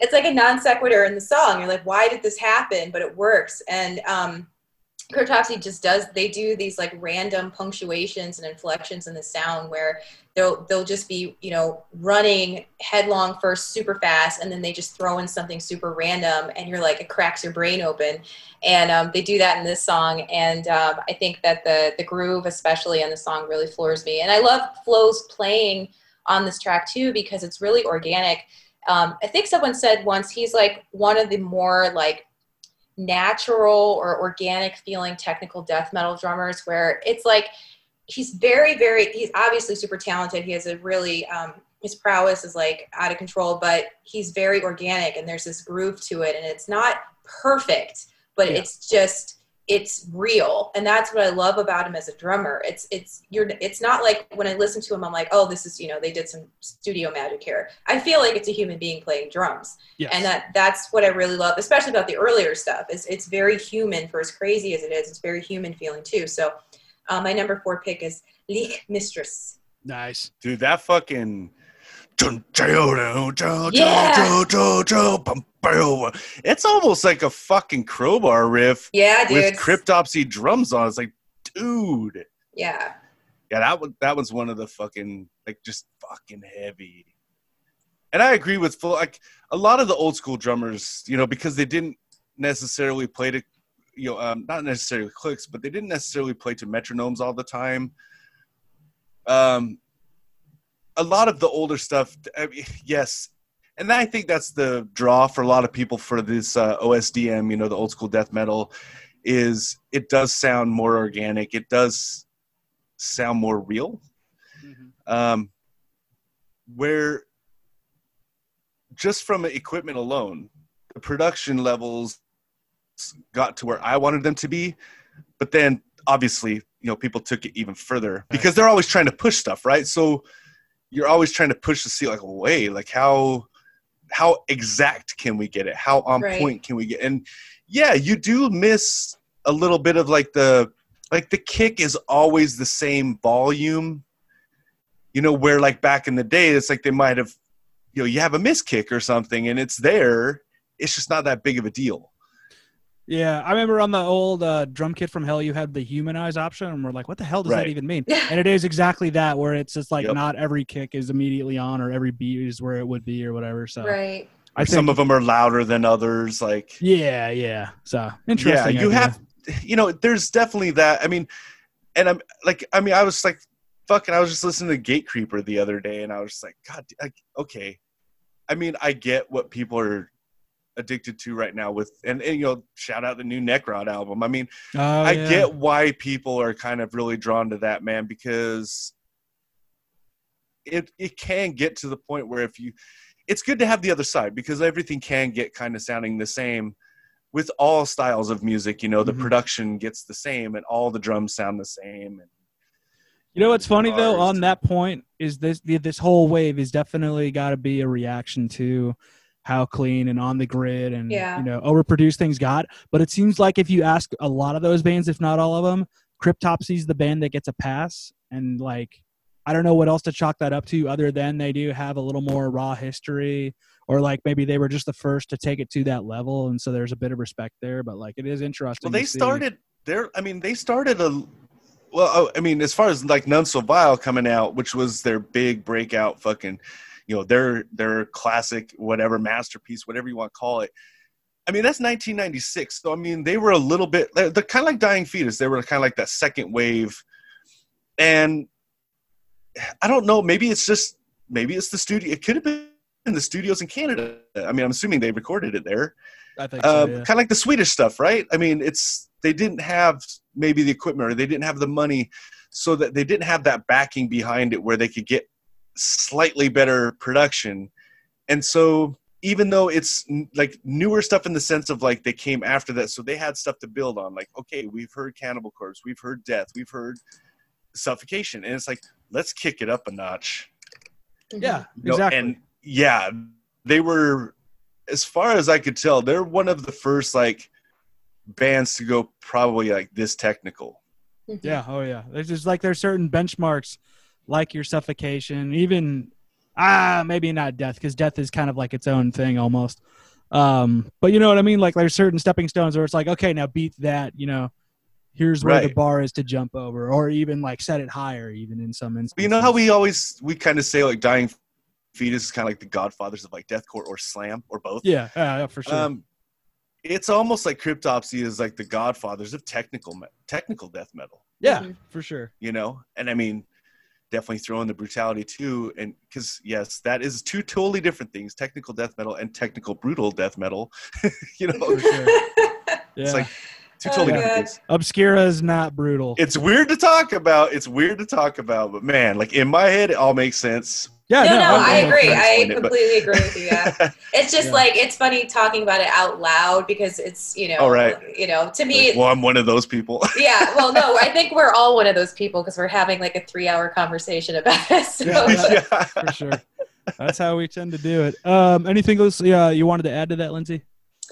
Uh, no, I, I mean I concur completely. I think that you know, Cryptopsy, you know, Godfather's technical and brutal metal. They just there is so many things that they incorporated into their sound at that time that I think it's hard to you know pull out one aspect and say okay well they were this or they were that they were kind of everything they were just kind of all purpose heavy all purpose technical um, especially on the earlier stuff because it was just so uh, chaotic. You know, Yeah. there were so many things happening. Um, and then I think they really started to experiment with the jazz stuff too, a little bit later. Um, you know, so there's, there's a lot going on. You know, like I said, it's something you have to just sit and chew on for a while. You can't just like play it and then instantly get it. Like I get what this band is about. I mean, you think you know it and then you don't. You know. Yeah, absolutely. Um, well, on that note, uh, my number four, I'm going with Gravaged in parentheses, a cryptopsy. Um, and I'm going both versions off of off of Blasphemy Made Flesh and the demo. Uh, what is it? Ungentle exhumation. I don't, it sounds weird trying to say it out loud. You see that on on paper, you're like, oh yeah, that's that's a tech, you know, a typical death metal thing, and then you verbalize it, and you're like, but um, like I just that little scream he does at the beginning and the little Yeah. beginning riff. Dude frantic, dude. That's that's another thing. They they added a whole level of franticness. Yeah, yeah. I don't even know. I can't figure out how to do. I'm not It's- a high guy, so it's like a pube hair better yeah, than chris barnes yeah, yeah, yeah. I mean, yeah. it's pretty bad I, I- that's why I love it, dude. Like, and the fact that both of those versions are so different, and I, you know, they they both have their interesting. You know, I'm a, I I'm a, I like demos. I'm that guy. Not all of them, but like, it sounds pretty damn good for a demo, and probably has something to do with the fact I don't I can't think of anybody that was doing drum sounds like floated around that time with that Yeah. super pingy No. snare, dude. Yeah, that became that? like the thing. It's Still like- is the fucking thing. It is, yeah, yeah, yeah.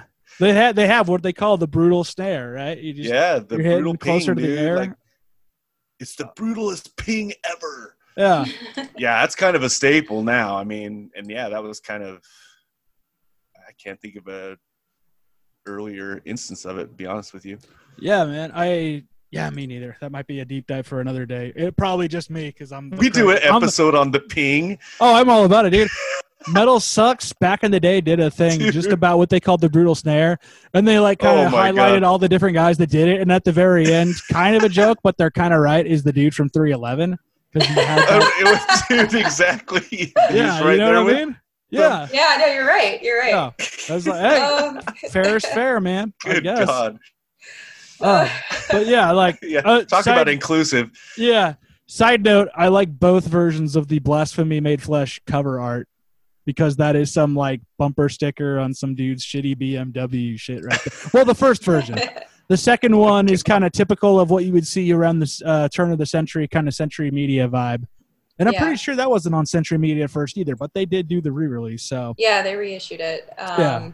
yeah. I think it was the first version was on Invasion Records, something like that, Yeah. '94. one of those ones you only hear about like from that one record. Yeah, they then- existed for that one record, and then yeah. Oh, I love those. I could get a, a whole thing about all those. Um, but yeah, man, like I, that's my one pick from that era.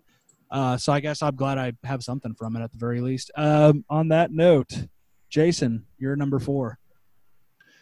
My number four is uh, Cold Hate, Warm Blood from Ah, the one with DiSalvo. Whisper Supre- Supremacy. Yes. sir. Easy peasy. It's fucking the one with, I mean, granted, they have a lot of them, but it's got, it's got this fucking slam part in it. So, weird thing. I've heard people fucking say they don't like this, this, uh, they don't like DiSalvo Arrow, DiSalvo era Mhm. because they say that's when they turned into like more of like a deathcore type band.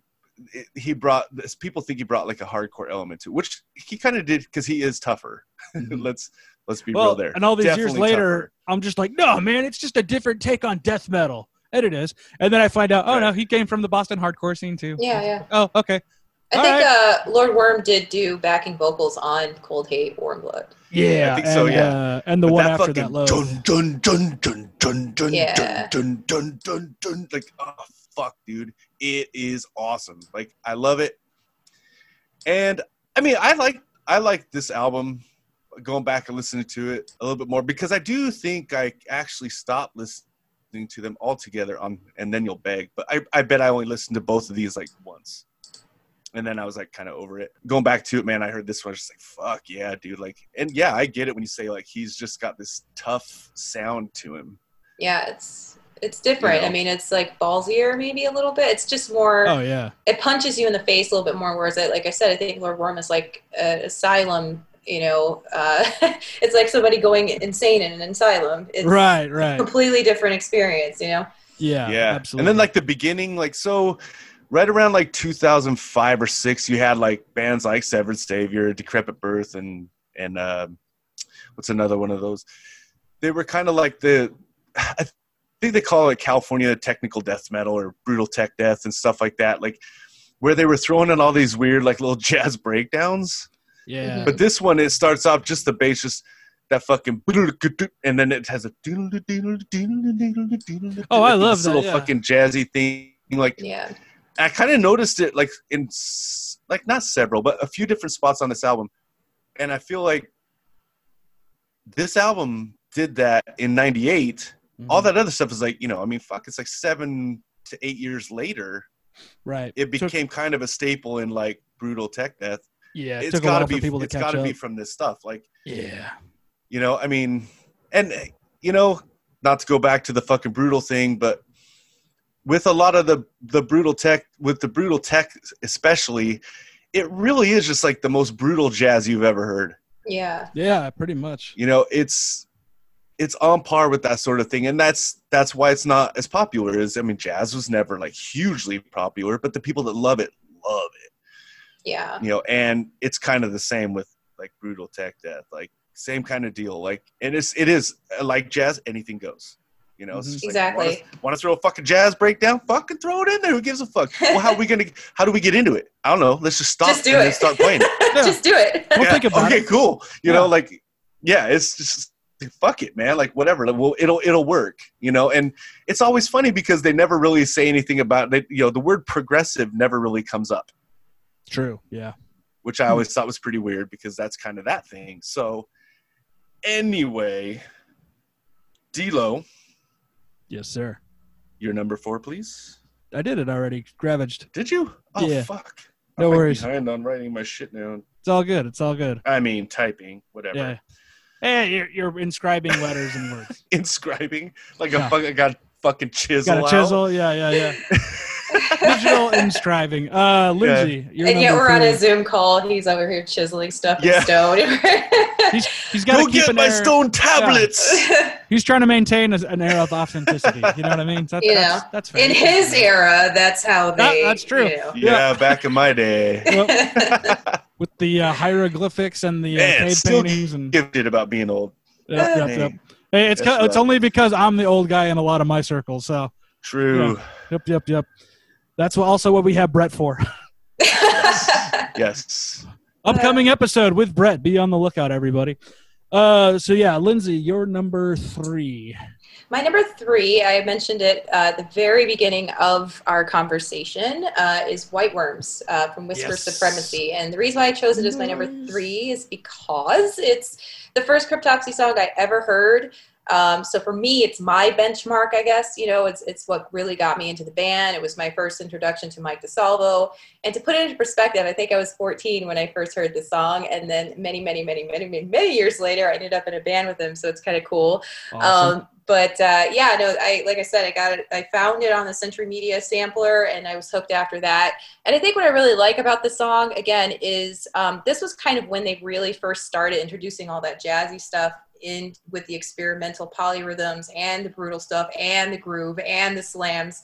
So there was so much going on in the song, and then on top of that, you have this super tough dude. You have DiSalvo's vocals, and he's just like super aggro, spitting it out.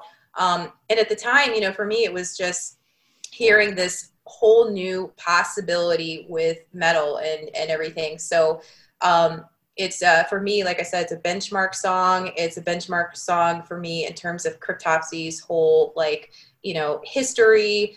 Um, and I think it's one of their more brutal and like the last part of the song where he just kind of goes whoa and he just like lets it go and everything you know falls out it's just Yeah. so nasty dude you know it's it's Oh, a yeah. really it's a cool song i think it's just a really fucking cool song Absolutely.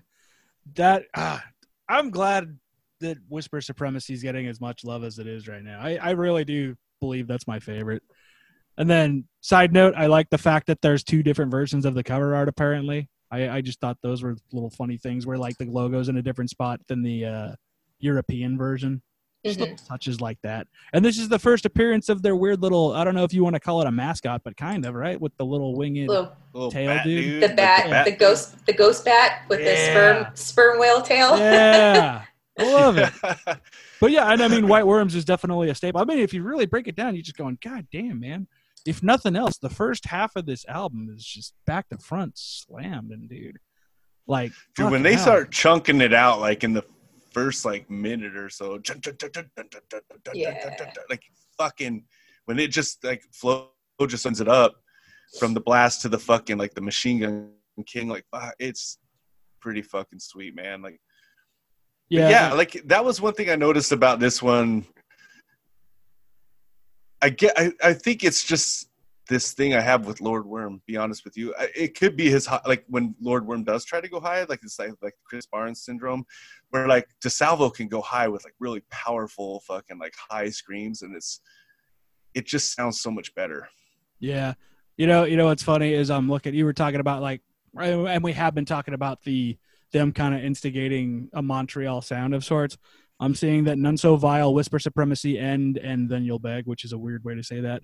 We're all done by the same guy at the same studio. I will not uh, out of consideration, I will not attempt his last name, but his first name's Pierre.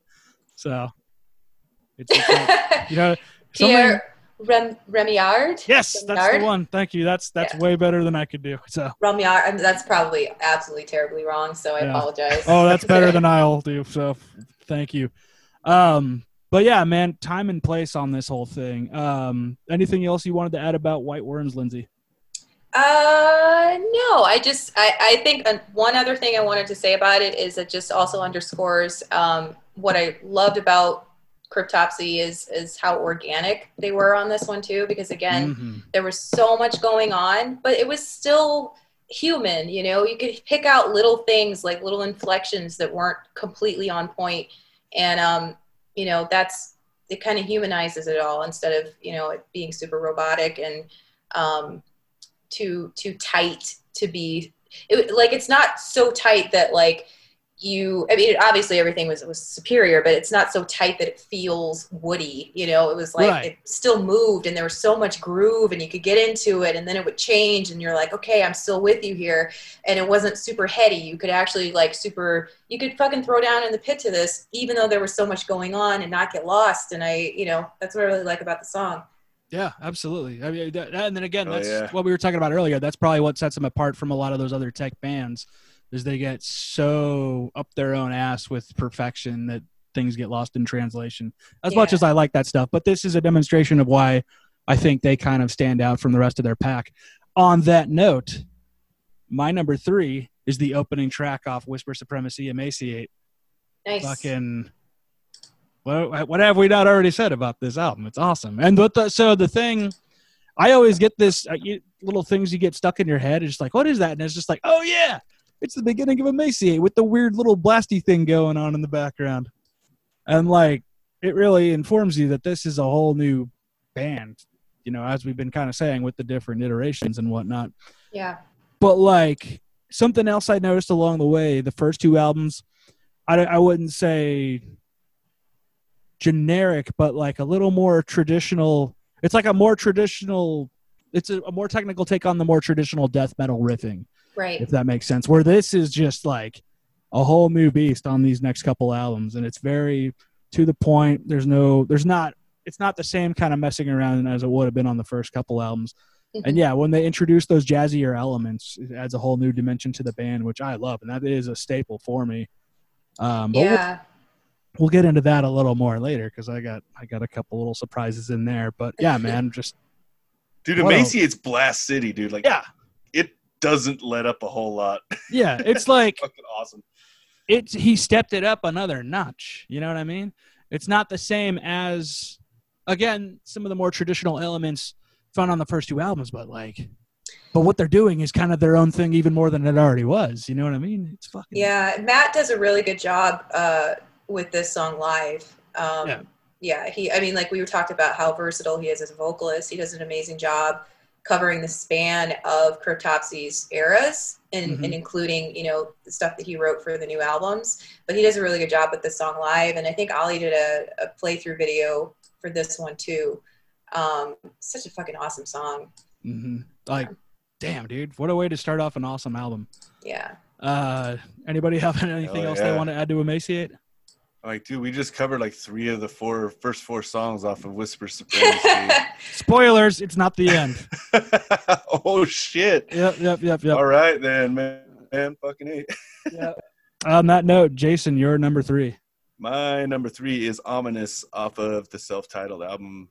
Right on. and dude like it's booking like there's this kind of like a I don't know, like a it's not a muted string riff that's like hyper fast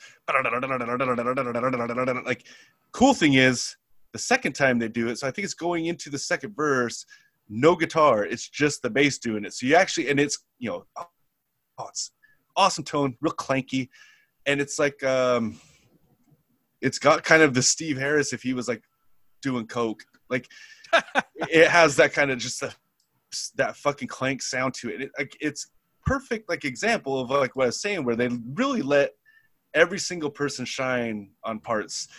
It's not just the song. It's fucking all throughout their catalog. They have these parts where she's like, you know what? We're just gonna let the bass play a fucking thing for a minute. Like it's Mhm. really fucking cool that they do that. And then probably about with a minute and a half to go, I mean, they have this fucking like it's it's not super jazzy, but it's like like it's a it's like they're breaking down into a breakdown. Mm-hmm. So it's not building up; it's almost coming down into it, and then it hits this fucking like one thing I noticed about the, I guess Quebec sound, or at least Canadian, like a lot of the Canadian, like especially the death metal stuff. One thing comes to mind. It's kind of a through line for all of them. It's not necessarily the spastic stuff because some of them aren't really like that. But dude, the dissonance. Yes, Mhm. absolutely. Yeah. They have chords that will make you s- they'll make you feel weird. Yeah, yeah. That's, that's a that's a good way of putting it. They have these moments in their songs that just hit you in a weird spot, and you're like, I'm feeling stuff. I don't know that I want to Yeah. feel. It Yeah, yeah, sounds sure. abrasive. It's Yeah. very it's not that easy on your ears, man. Like and they do it here and then it's just fucking ba do do do do do do do like and it hits that fucking breakdown and Matt is just like hitting that fucking tunnel vocal like Mhm. oh fuck it is just fucking hard Yeah. like i love it man like it, it this was this is a pretty easy pick for for me man yeah. like I The also love. I, sorry, go ahead. Oh no, I was just gonna say it makes me think of barbs. I don't know what else to say, like barbs and prongs. Like like it just you know what I yeah, mean? Like no, I totally get what you mean. Stabs yeah. Poking yeah because yeah because we talked about the stabs that like despised icon brings to the table and it's like it's in all of them dude gorguts is the same fucking way man cryptopsy is Mhm. the same way Like, Yeah. all uh, uh, beneath the massacre like they they all do that thing and it's so Essence. weird because it really is tied to their area Mhm. Yeah. Uh, what was uh, the thing you were gonna say, Lindsay?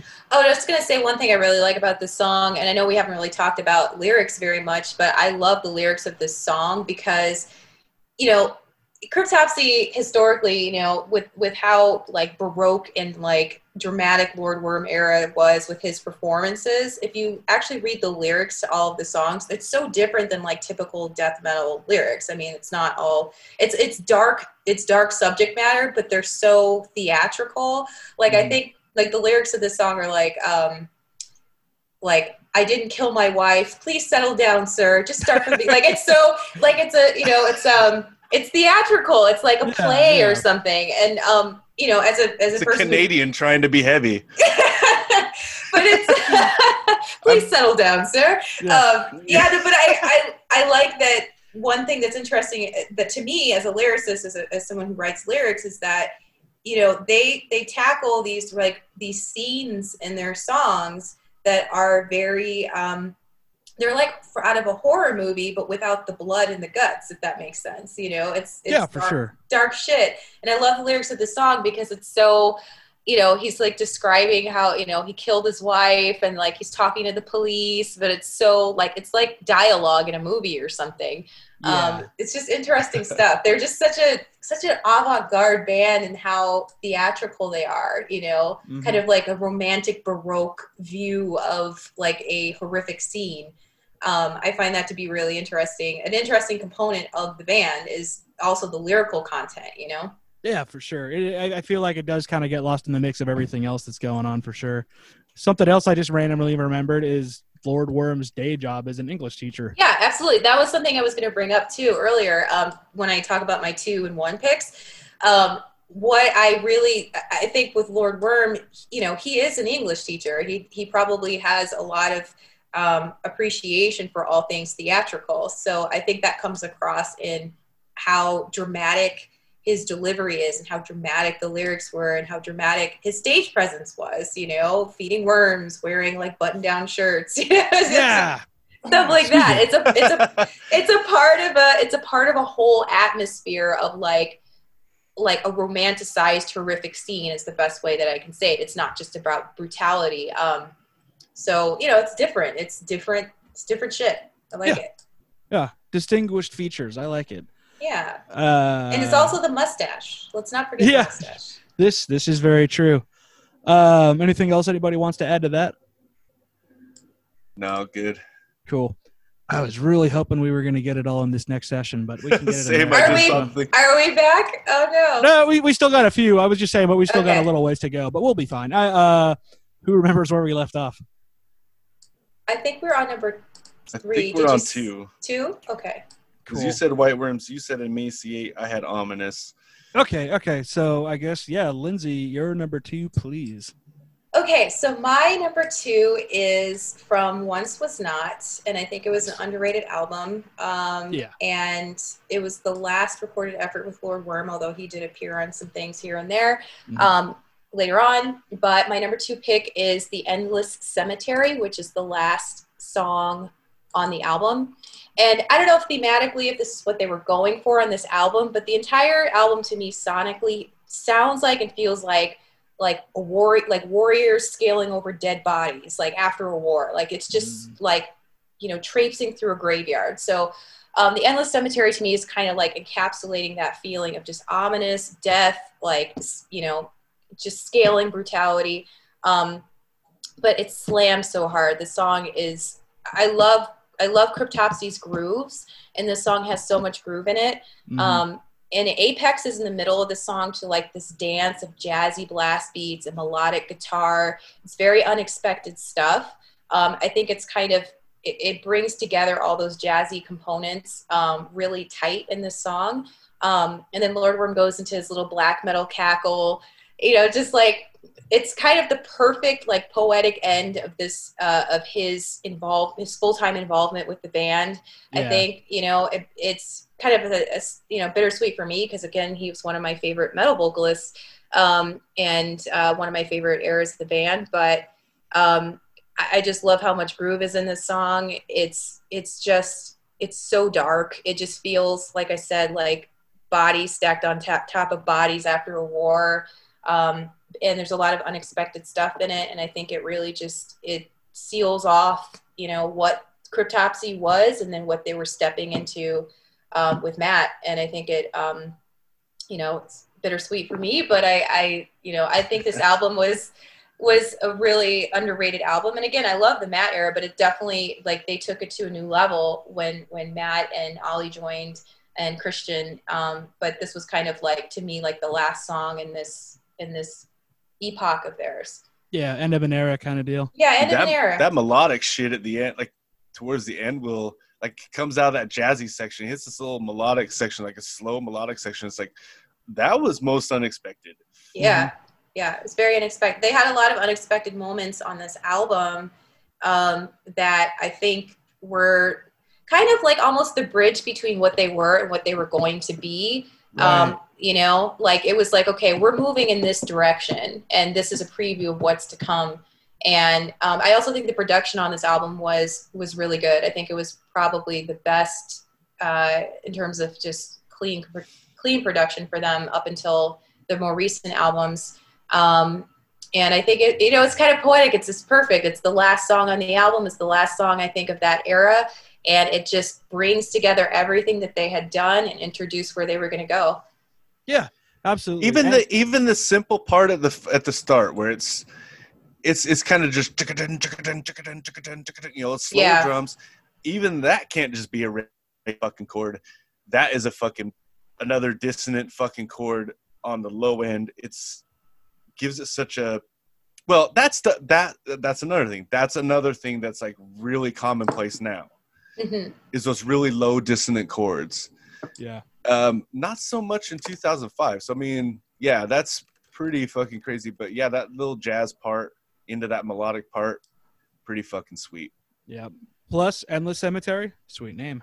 Yeah, yeah It works. yeah. I don't know if that's very what they're cool name going like for that thematically for the, through the whole album. But like, if I were to listen to it from start to finish, like the feeling that I get from that album is just like, like I said, just walking endlessly through bodies or something. You know, after a war, it's um, it's just really dark shit, and I love it.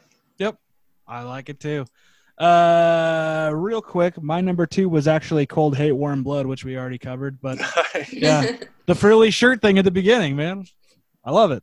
It's that's that's you know where that kind of got that start right there. And I believe Jason, it is your number two.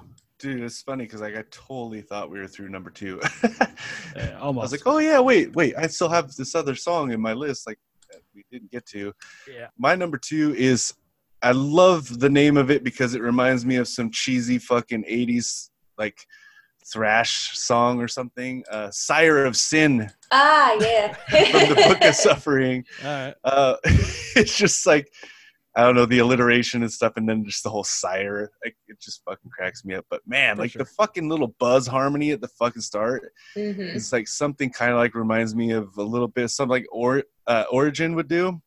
Yeah, which is not like down, down, down, down, down, down, down, like and dude, the fucking like I don't know what you call it, like the Matt fucking hits this ah, this high scream at the end. Everything comes down and it hits this fucking. St- slur riff that almost sounds like it's like he's got some fucking chick twerking on the fucking whammy bar while he's playing the riff. like, dude, it's just this fucking down, down, down, down, down, down, down, down, down, down, down, down, down, down. Like everything's got this this bouncy fucking slur to it, and, and I, fuck, I've said it before. I'll say it again. I fucking love like slurry riffs like that. Like, oh man, it's so cool. Like, and because we were gonna do this episode, like I'd never heard this before. Like, you know, like I said, I wasn't keeping up with I wasn't keeping up with the cryptopsies. And I fucking heard these two EPs, I guess, and fuck, dude, they are so fucking good. hmm What else? Matt Matt all the way around on this song is just like top notch, dude. Yeah. So fucking killer. You know, one thing I completely forgot to mention. Did anybody ever hear uh, Matt's original band before he joined with Cryptopsy? Three Mile Scream, I believe they're called. Is it a metalcore band? Yeah, it I'm is. assuming it's a metalcore band. Yeah, it's very different. yeah, he was. he I was- just assume that because like I've heard him say like killswitch engage is what got him into like screaming and stuff and Yeah. It's just interesting to see how far he's come into kind of like finding his own voice within this band because it was so different from from that stuff. And that stuff was fun for what it was too. But like Matt's a tour de voice or tour de force in human form. tour devoid. Yeah. Uh, you know, I, I screw it. Tour de Oh voice. How about that? Tour Hey, de voice sounds voice sweet too, works a though. lot better. Yeah, He's Tour dead inside. yeah. He's a tour de void.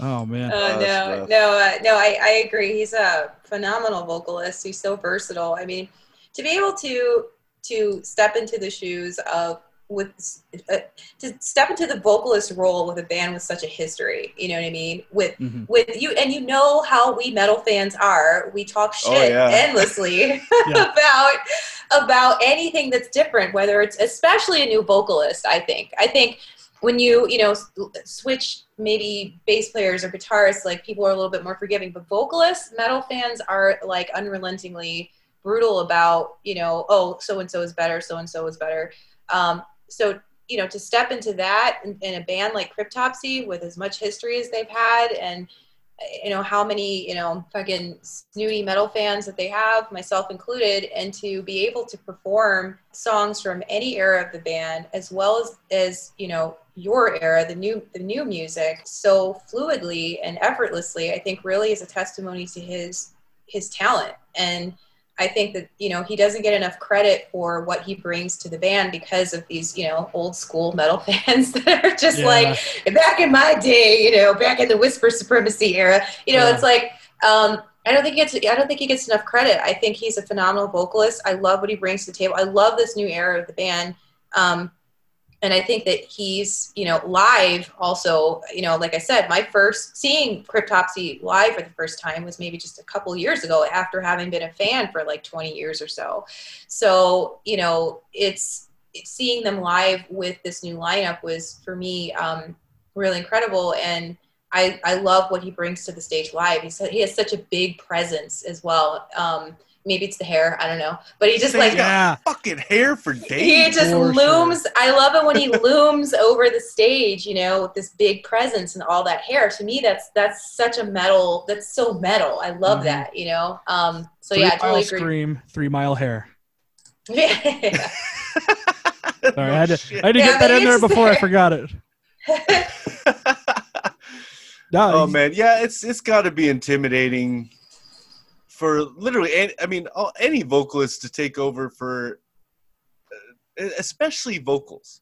yeah A lot of times, you really are like. I mean, they don't call him a front man for nothing. Like you are kind of the face. You're definitely the voice of the band, and it's like to take over vocals for like a suit, like a really well established band. yep Like I don't care if it's fucking Sammy Hagar coming from a great fucking solo career, career with Montrose, into something like Van Halen. Like hmm even I mean he's a seasoned fucking vet at that point. I still bet that was like holy shit, like yeah because people have an expectation of the delivery just from of the having written the music songs. yeah, Yeah. Oh, people yeah. have like i think vocals really set the tone. They set the the feel and what they, you know, what you're supposed to feel from that song. Obviously the music too, but I'm just saying like the performance and and what you get from the lead singer, especially in how they perform it live, you know, it's it's a completely different you know, it's like adding salt to a recipe that may call for like sugar or something. You know, it can completely for change sure. the Oh taste yeah. it completely changes the taste of and the feel of the song and you know I- I- like uh, we were saying earlier lord worm mike disalvo you know completely different styles so it it, it creates a completely different um, ambiance and experience especially live but like i said with matt he does it all and that's what i really like about him as a vocalist is he can do it all and make it all seem like he was there the whole time. You know what I mean? Like it was him doing the songs the whole time. Um, and I think Right. that's that's that's phenomenal. Yeah, I think absolutely. it sounds shitty to say, but I think the only fucking saving grace to walk into a, a situation like that is if the previous singer just straight up died. Jesus. I told you it sounded shitty, but like That's Jason, Jason. everybody. I, I, I was gonna say I'm so glad that I know like I know I've known you for years because I I know that's just you. Like that's just I mean that's the only way, like because that's the only way you're not just gonna be completely like blasted by somebody. Yeah. You know, and even then you Eh, might even still then, get blasted. Yeah, I, I was we- gonna yeah, I say mean, in there's metal, even then, there's even gonna then. people- People that are like they picked the wrong guy. Like it's Yeah. like fuck, man. Like the dude died. We're just trying to get another person in here. Like Yeah. But- that dude Yeah, that I- filled in and decapitated fucking had some, Right, some shit right. at first for sure. it's gotta it's gotta be fucking rough all the way around. And I mean, like if yeah, if there is a saving grace, like that's it. But even then, it's probably not a good enough excuse, you Mhm. know, for metal fans. Yeah. Damn, screw them. Anyway, now, back to non-shitty things. yep, it is that time. It's the moment of truth. Lindsay, Number one. what is your number My- one? Okay, this is a tie, um, and there's a special reason Oh, why. shit. So, my tie for number one first starts out with "Pestilence The Walketh in Darkness" from Once Was Not, and Ah. I chose the song because it is so haunting. It's beautiful. It's different. It's weird. Um, I think it makes you feel something a little bit deeper than just aggression. I mean, obviously, there's that really kinetic, heavy part in the middle, um, you know, where they turn on the dime, but then they go into that haunting riff. And I, I think that riff stands out in my mind as one that, you know, I'll never forget. It's like one of my favorite riffs of all time. That it's ominous, it's Mhm. beautiful, it haunts, and it just feels. Um, it's dark. Like they, the thing that I love about Cryptopsy is that they are able to make darkness very beautiful. If that makes sense, it's just very. Sure. Um, you know, they make this darkness really beautiful, and I think that riff really exemplifies it.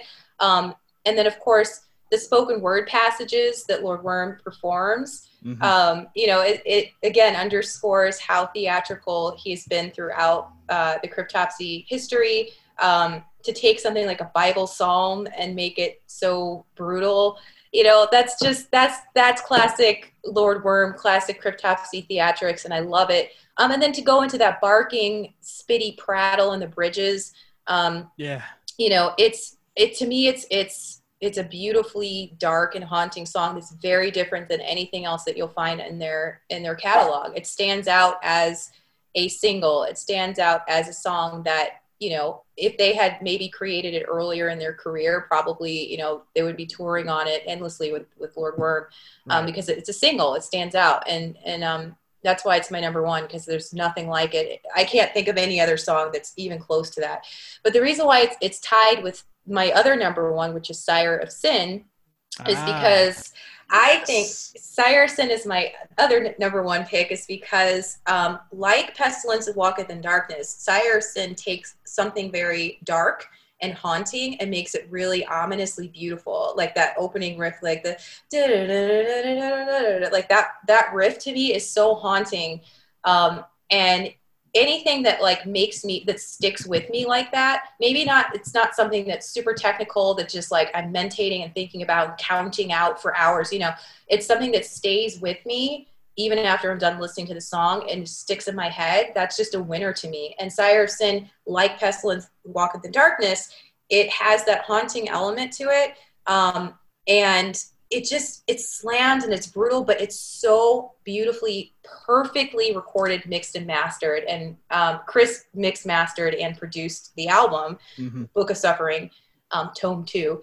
And he did such a phenomenal job on this album with taking all those different pieces, parts, and components of Cryptopsy's music and making everything extremely well balanced, crisp, and clear, so that you can, so that new metal fans or new Cryptopsy fans can like really appreciate the band at a different in a different way. I think, you know, people who grew up with the band, like maybe we appreciated with them because they were so brutal and like just so unhinged and like there was so much, you know, it's just wild, right? But I think people who dis- who discover Cryptopsy now will appreciate them for how technical and how thoughtful and careful they are, and you can hear that um, in this recording, of course, all the stuff that Chris is, is mixing, mastering, but especially on the single Sire of Sin, um, you hear this new era of cryptopsy that, you know, they left off with Pestilence, with Walk in the Darkness, and then they picked it up and took it to a whole new level of um, production and progression on Sire of Sin. And of course, we talked about Matt. I love Matt's vocals on this song. You know, I think that he is kind of the bridge between like brutal tough guy stuff and that kind of like un- he sounds kind of insane sometimes kind of unhinged you know? I know that you know lord worm was kind of like the poster boy for an insane asylum vocalist but like matt can go there too. And you hear that on this song and you hear that on the on the ep um, and i just i love this song. So I, when it came out i was like damn dude like i know i'm like poster child for like old school cryptopsy fan but this new stuff is so it's so good it's so so good so that's why it's also my number one Nice. I mean, it's it's good to be able to appreciate Hell the yeah. whole spectrum. You know, that's Yeah. that's awesome. That's awesome. That it's you know that a band could have a catalog that could be a you know aside from the picky people, you know, be appreciated on on the level that it should be. yeah That, it's fantastic. Dude, the pestilence that walketh in darkness is like Cryptopsy's version of baby making music. Yeah, I mean There is that's such a about as thing. far a very morbid baby, and I'm Yeah. sure statistically speaking that's possible. Hey, brutal babies are babies too, Yep, yep, yep, yep. and they need I- to be nurtured. Yeah, I oh man, I won't say who because I don't want him to get in trouble. But my buddy really, really wanted to get a uh, dying fetus onesie for his kid, his newborn baby. that Nothing that- wrong with that. Yeah, I just well, It doesn't. It doesn't say dead fetus. no, no, but his his his wife might might not share that sense of humor. It's dying fetus. Yeah, it could yeah, still yeah. live. Yeah. Oh man. Um, but no, yeah, specifically in the case of pestilence, it's got that it's, it's got a sense of atmosphere that necessarily isn't Yeah. shared with the rest of their stuff. You know, it's there's all sorts of stuff. to it's an outlier you know i think Yeah. there's bands that have i think you know there's bands that have singles you know but then this song is a is an outlier or both Mm-hmm. songs are outliers to me pestilence is an outlier in terms of the 20 or so years prior and then Sire of Sin is an outlier in that it like really is the next benchmark the next you know kpi and the history of, of cryptopsy and i love it and i just I can't wait to see where they go from here. I mean, you know, I don't think that this is a band that's going to stop anytime soon. I think they have a lot more tricks up their sleeves. And they have the cool thing, like I said, is that they have music that can appeal to a metal fan of any age, any era. And especially with this new stuff, I think they're really kind of, um, you know, they're bringing in new fans, younger fans who who aren't really super familiar with the older stuff who are coming in on Book of Tomes and are are appreciating them for what they are now. And I think that's there's not a lot of bands that can do that. I mean, you know, you've got like Metallica that just gets worse and worse. And like, you know, you, and you know, somehow gets more popular. it's a yeah. I mean, no offense. I know there's a lot of Metallica fans out there, but I think there's people. You know, you can't. There's not a lot of bands where their albums are so. Each of them are so significant that you can like pick one from one era and go out. This was really good. This is really good, and they keep getting better. And I think Cryptopsy is one of those bands.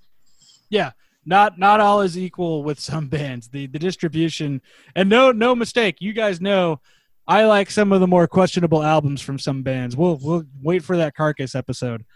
Um, Don't even fucking say it. Dude. you know, you already know. We've had this For discussion. Fuck's sakes. Um, that's every time you. s- I know. That's, a, that's for another day. Um, but yeah, back to front, dude. There's something awesome to be offered in their whole discography. You know, something I guess I should have mentioned uh, during.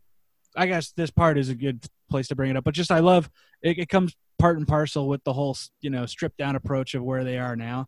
I, I got on a kick of watching a uh, one of those what do they call that rig, rig rundowns or whatever, like the gear videos, and so it's Ollie and Christian um, because I, I think it was a string instruments thing specifically. But Ollie's just like, okay, yeah, so uh, here's my bass, here's my other one, here's my pedal board, and that's it.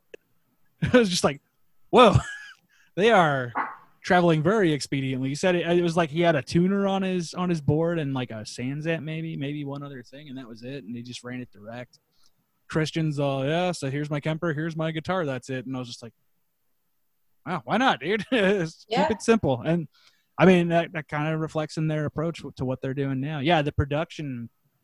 Yeah, I think the production really is the key to what they're doing now. Not the key, but I think it's um, one of the most important aspects of what's making Cryptopsy's music now so significant is because it's it's pristine. Like you know, it's pristine. If you there's Yeah. not a there's and to have it mixed, mastered, and produced by the same person who's also in the band, you know, it's it's usually you know it's usually you want that objective pulled back view of the so- of the sound outside of the musicians themselves but christian it just he hit it out of the park man like i can't Mhm. think of any other albums that came out in the last couple of years that sound that good True, You no doubt. um, everything is, is pristine and it, you can hear everything that's going on but it feels a lot bigger like the sound is huge to me at the same time Oh, while yeah. being really really tight with just four guys with just four guys you know well five impressive. Yeah, four guys but you know yeah.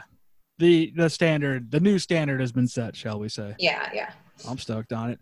Uh, anything else on either of those for either of you? No, no, I'm good. Cool.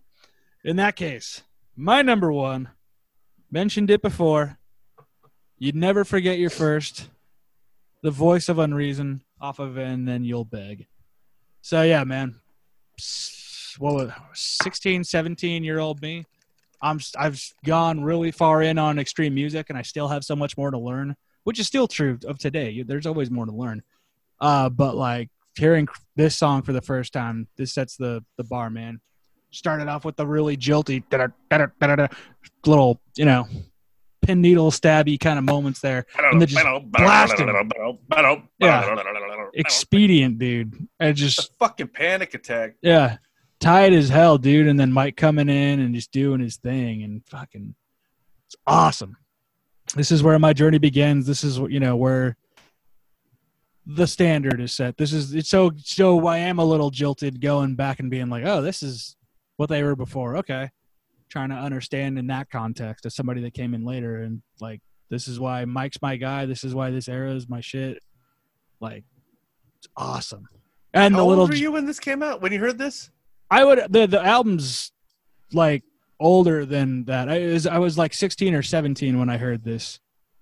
Um, i think it, it came out in 2000 2001 maybe oh, so maybe it would have been around that time. But I, I'm pretty sure it was 2002 that I heard it. But like, yeah, so not too far off. I I kept thinking it's that two year, you know, 96, 98, and then I look, oh, the 2001. Okay, sometimes that happens. But yeah, so around that time, uh, and you know, I'm already into Cannibal. I'm already in Napalm, and this is something a little beyond that realm, a little something different. So I'm just like, oh, okay.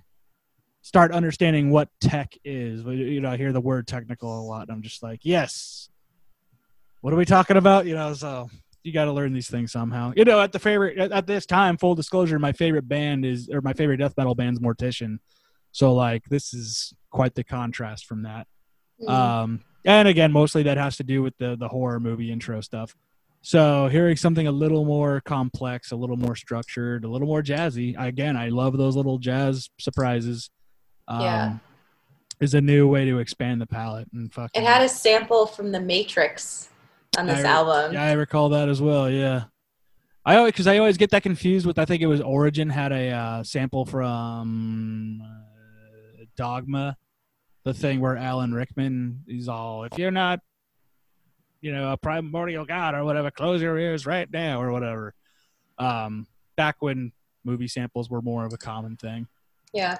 Before they got you know people got Sue happy, but fucking yeah, man, this this this was my shit. Still is. This is this is still the song I go reach for the most in an already awesome catalog of stuff to go through.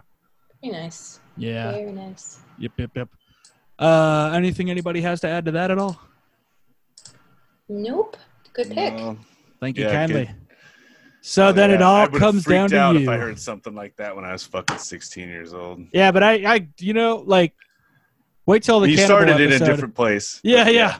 I saw Ace Ventura when I was eight, and that blew the doors wide open. That that that's the game changer for people around that time. Now, now you got people, you got people who raise their kids on this shit. Now, you know what I mean? Yeah. Like, extreme's gonna be very different for them. Well, I also think too. I mean, if you think about it, like when we were growing up, like the internet was barely around. Like you know, like Yeah. I had I had dial up. You know, I couldn't just download a bunch of stuff and then discover endless amounts of of metal. It was like you had to really hunt for stuff. Yeah. So you know, it's it's different now. I think people, kids are just exposed to a lot more and a lot more metal, a lot different kinds of music, so they can dig deeper too. Absolutely. Um, you know, like like I said, I found out about Cryptopsy because I was in a record store and I found a, a Century Media sampler. Hey, and that's how I would learn about music. It was just like, here's a mixtape, here's a mix CD. Listen to a bunch of bands, see what you like. It wasn't like I could just, I didn't, you know, where do you go? You don't know what to do. So right. And they can do it a lot quicker too. You can you can literally like a kid nowadays could start off like, oh, my dad listens to Led Zeppelin and get on Spotify and go from fucking Led Zeppelin to Cryptopsy in fucking probably like six hours, yeah, yeah. like pretty sure. fucking easily, or jump straight there, whatever. Yeah. You're talking about dial up, and part of me was ready to say shout out to AOL, but in hindsight, nobody Dude, wants shout to out shout out to out Angel AOL. Fire, Yes, Angel, shout out to oh my Angel God, Fire, yes. Angel Fire. Angel Fire, and GeoCities, dude. Hell Oh yeah. my god. Oh, that hurts. That hurts so bad. Yeah, exactly. we are old. Yeah. It's fun. Uh, if that's the word we want to use for it. Jason, it all comes down to you. What is your number one? What you are about to hear is very disturbing indeed. There we go. Nice. Oh my god, dude! I don't know how to say it. Detritus, detritus, the one they kept. That's the one thing Um, about fuck. that kind I of mean- shit that's fun is you could to say it however you like. Yeah, Nobody can tell you dude, that different. first the the open, it's like it opens with a blast and a scream, and the scream goes forever, dude. Mhm. And then everything stops, and he just keeps fucking screaming. It's so fucking cool. Mhm. And then it has this fucking like this little like down down down like in the middle and and Flo's doing some fucking like some weird not deathy shit in it but fucking Matt's got like these fucking like backups upon backups upon backups of just background screams that are going on it's it really fucking weird open it, it's it sounds rubbery just bam, bam, bam, bam, bam, and there's fucking ah, like all throughout the fucking in the background and shit. Like it's so fucking sick. I, I almost want to say like, this is something I would put on like a possible. I mean, this would be definitely like in the running for heavy Hall of Fame for me. Like this shit is heavy as dude, and it's not a slow heavy. Right. Yeah. That yeah. that little ba- that little rubbery part in the middle is about as slow as it fucking gets, and it's just and it's just fucking like straight blasts like crazy, dude. But like again, that production, like the blasts sound so per like so on it, and it, but it doesn't sound like a drum machine. Mhm. Which honestly, that just comes down to what sounds you're picking, not necessarily what program you're running through. Uh, Um, but yeah, I mean, this was I think so when we were going to do this episode the first time because i i just seen them live and i was listen i'd been listening to box and hops like i kind of started with yes no i started with the one uh, the newest one so it would be tome 2 book of suffering tome 2 from 2018 this one's from 2015 i started in 2018 and i mean i listened to obviously sire of sin fucking caught my ear but man when i heard this i was like oh fuck yeah dude like this is it right here like i fucking love this fucking song i've been listening to it pretty regularly since we first decided we were going to do this episode. Nice. Like it's pretty much in the regular rotation now. Like it's just a outstanding, not even solid. It's outstanding fucking death metal, dude. Like fuck, it's just a great fucking jam. Yeah, Fucking A, man. you agree? Nicely phrased. Detritus. Detritus. Detritus. Either That one sounds works. weird. I don't like it that way. I'm Yeah. saying it detritus from here on out. I have I've spoken. On that note, why don't you tell the fine Oh, folks yeah. what everybody's uh, top favorite songs on Spotify So- are? yeah, this is pretty cool. So, Lichmistress, like Mistress, is number 10. There we go. Defenstration. Is that the thing where you get thrown out the window? Maybe. I just like I calling it th- get that might be def- that might be defenestrate to defenestrate that, but yeah, def- defenstration um, from blasphemy made flesh, and then orgiastic disembowelment, dead and dripping, both from None So Vile. Okay, one, Mm-hmm. two, three, four, five songs are from None So Vile. yeah, there you go. Actually, defenstration is number ten. Lick mistress number nine. Orgiastic disembowelment is number eight. Dead and dripping is number seven. Phobophile is number six, but that one's from that like kind of like the greatest hits thing, Right. the best we bleed or whatever. Um, so I'm not even sure what album that's on. Then it's Benedictine Convulsions. Actually, swap those two because the numbers are weird. Yeah, they do that. Um, and then Crown of Horns is four. Slit Nice. Your Guts is number three. Two Pound Torch is number two. And number one. So the difference between number one and number 10 is 747,500 plus Jeez. to 192,800. wow. So it's not like a huge jump where we've seen stuff go from like 100 to 2,000 and then all of a sudden the number one's like in the fucking several millions. Um, but Graves of Our Fathers, Graves of the Fathers Mm, is 747,546 listens, which really kind of surprised me when I first looked them up. I was like, huh, like that's. I mean, I wouldn't have. I mean, I wouldn't have figured that one. I figured Slit Your Guts would have been number one. Yeah, same. Huh. Well, this is how we learn. Uh, That's why these statistics things I always like to bring up because they're interesting to see what the concrete data actually is. Yeah, they got like two in the 700s, two in the 600s, and then one that's almost at 500, and then three, two, one, one. So, Interesting. yeah. I was wondering I mean- if that was like featured in something. You know what I mean? Like sometimes, like uh, a song will be referenced or featured in, Oh, like, yeah. you know, video game or like somebody's Twitch account or something, and then everybody starts If it's looking in a up. fucking movie. Yeah. yeah, or a movie, right? Or um, the other thing we've noticed doing these is like the, like the, maybe not so much the Spotify playlist, but like Dave Grohl has like a playlist that has like a fucking shitload of followers on it, and he does like a monthly, uh, you know, like a monthly playlist or used to. I don't know if he still does it anymore. Trevor does the obituaries Yep. playlist now. I don't know if he's kept up on it, but It's a little more like that will things like that will fucking blow up like one or two songs also. Yeah, he, his lists are always good for finding new stuff. He's he's on it still to this day, and that's awesome. Uh, well, that's been it, man. Thanks for joining us. Thanks for joining us, Lindsay. Friggin' Yes, Thanks thank for you. having me. yeah, need to do this again for sure sometime soon. I'll send you the list as soon as I can get it ready.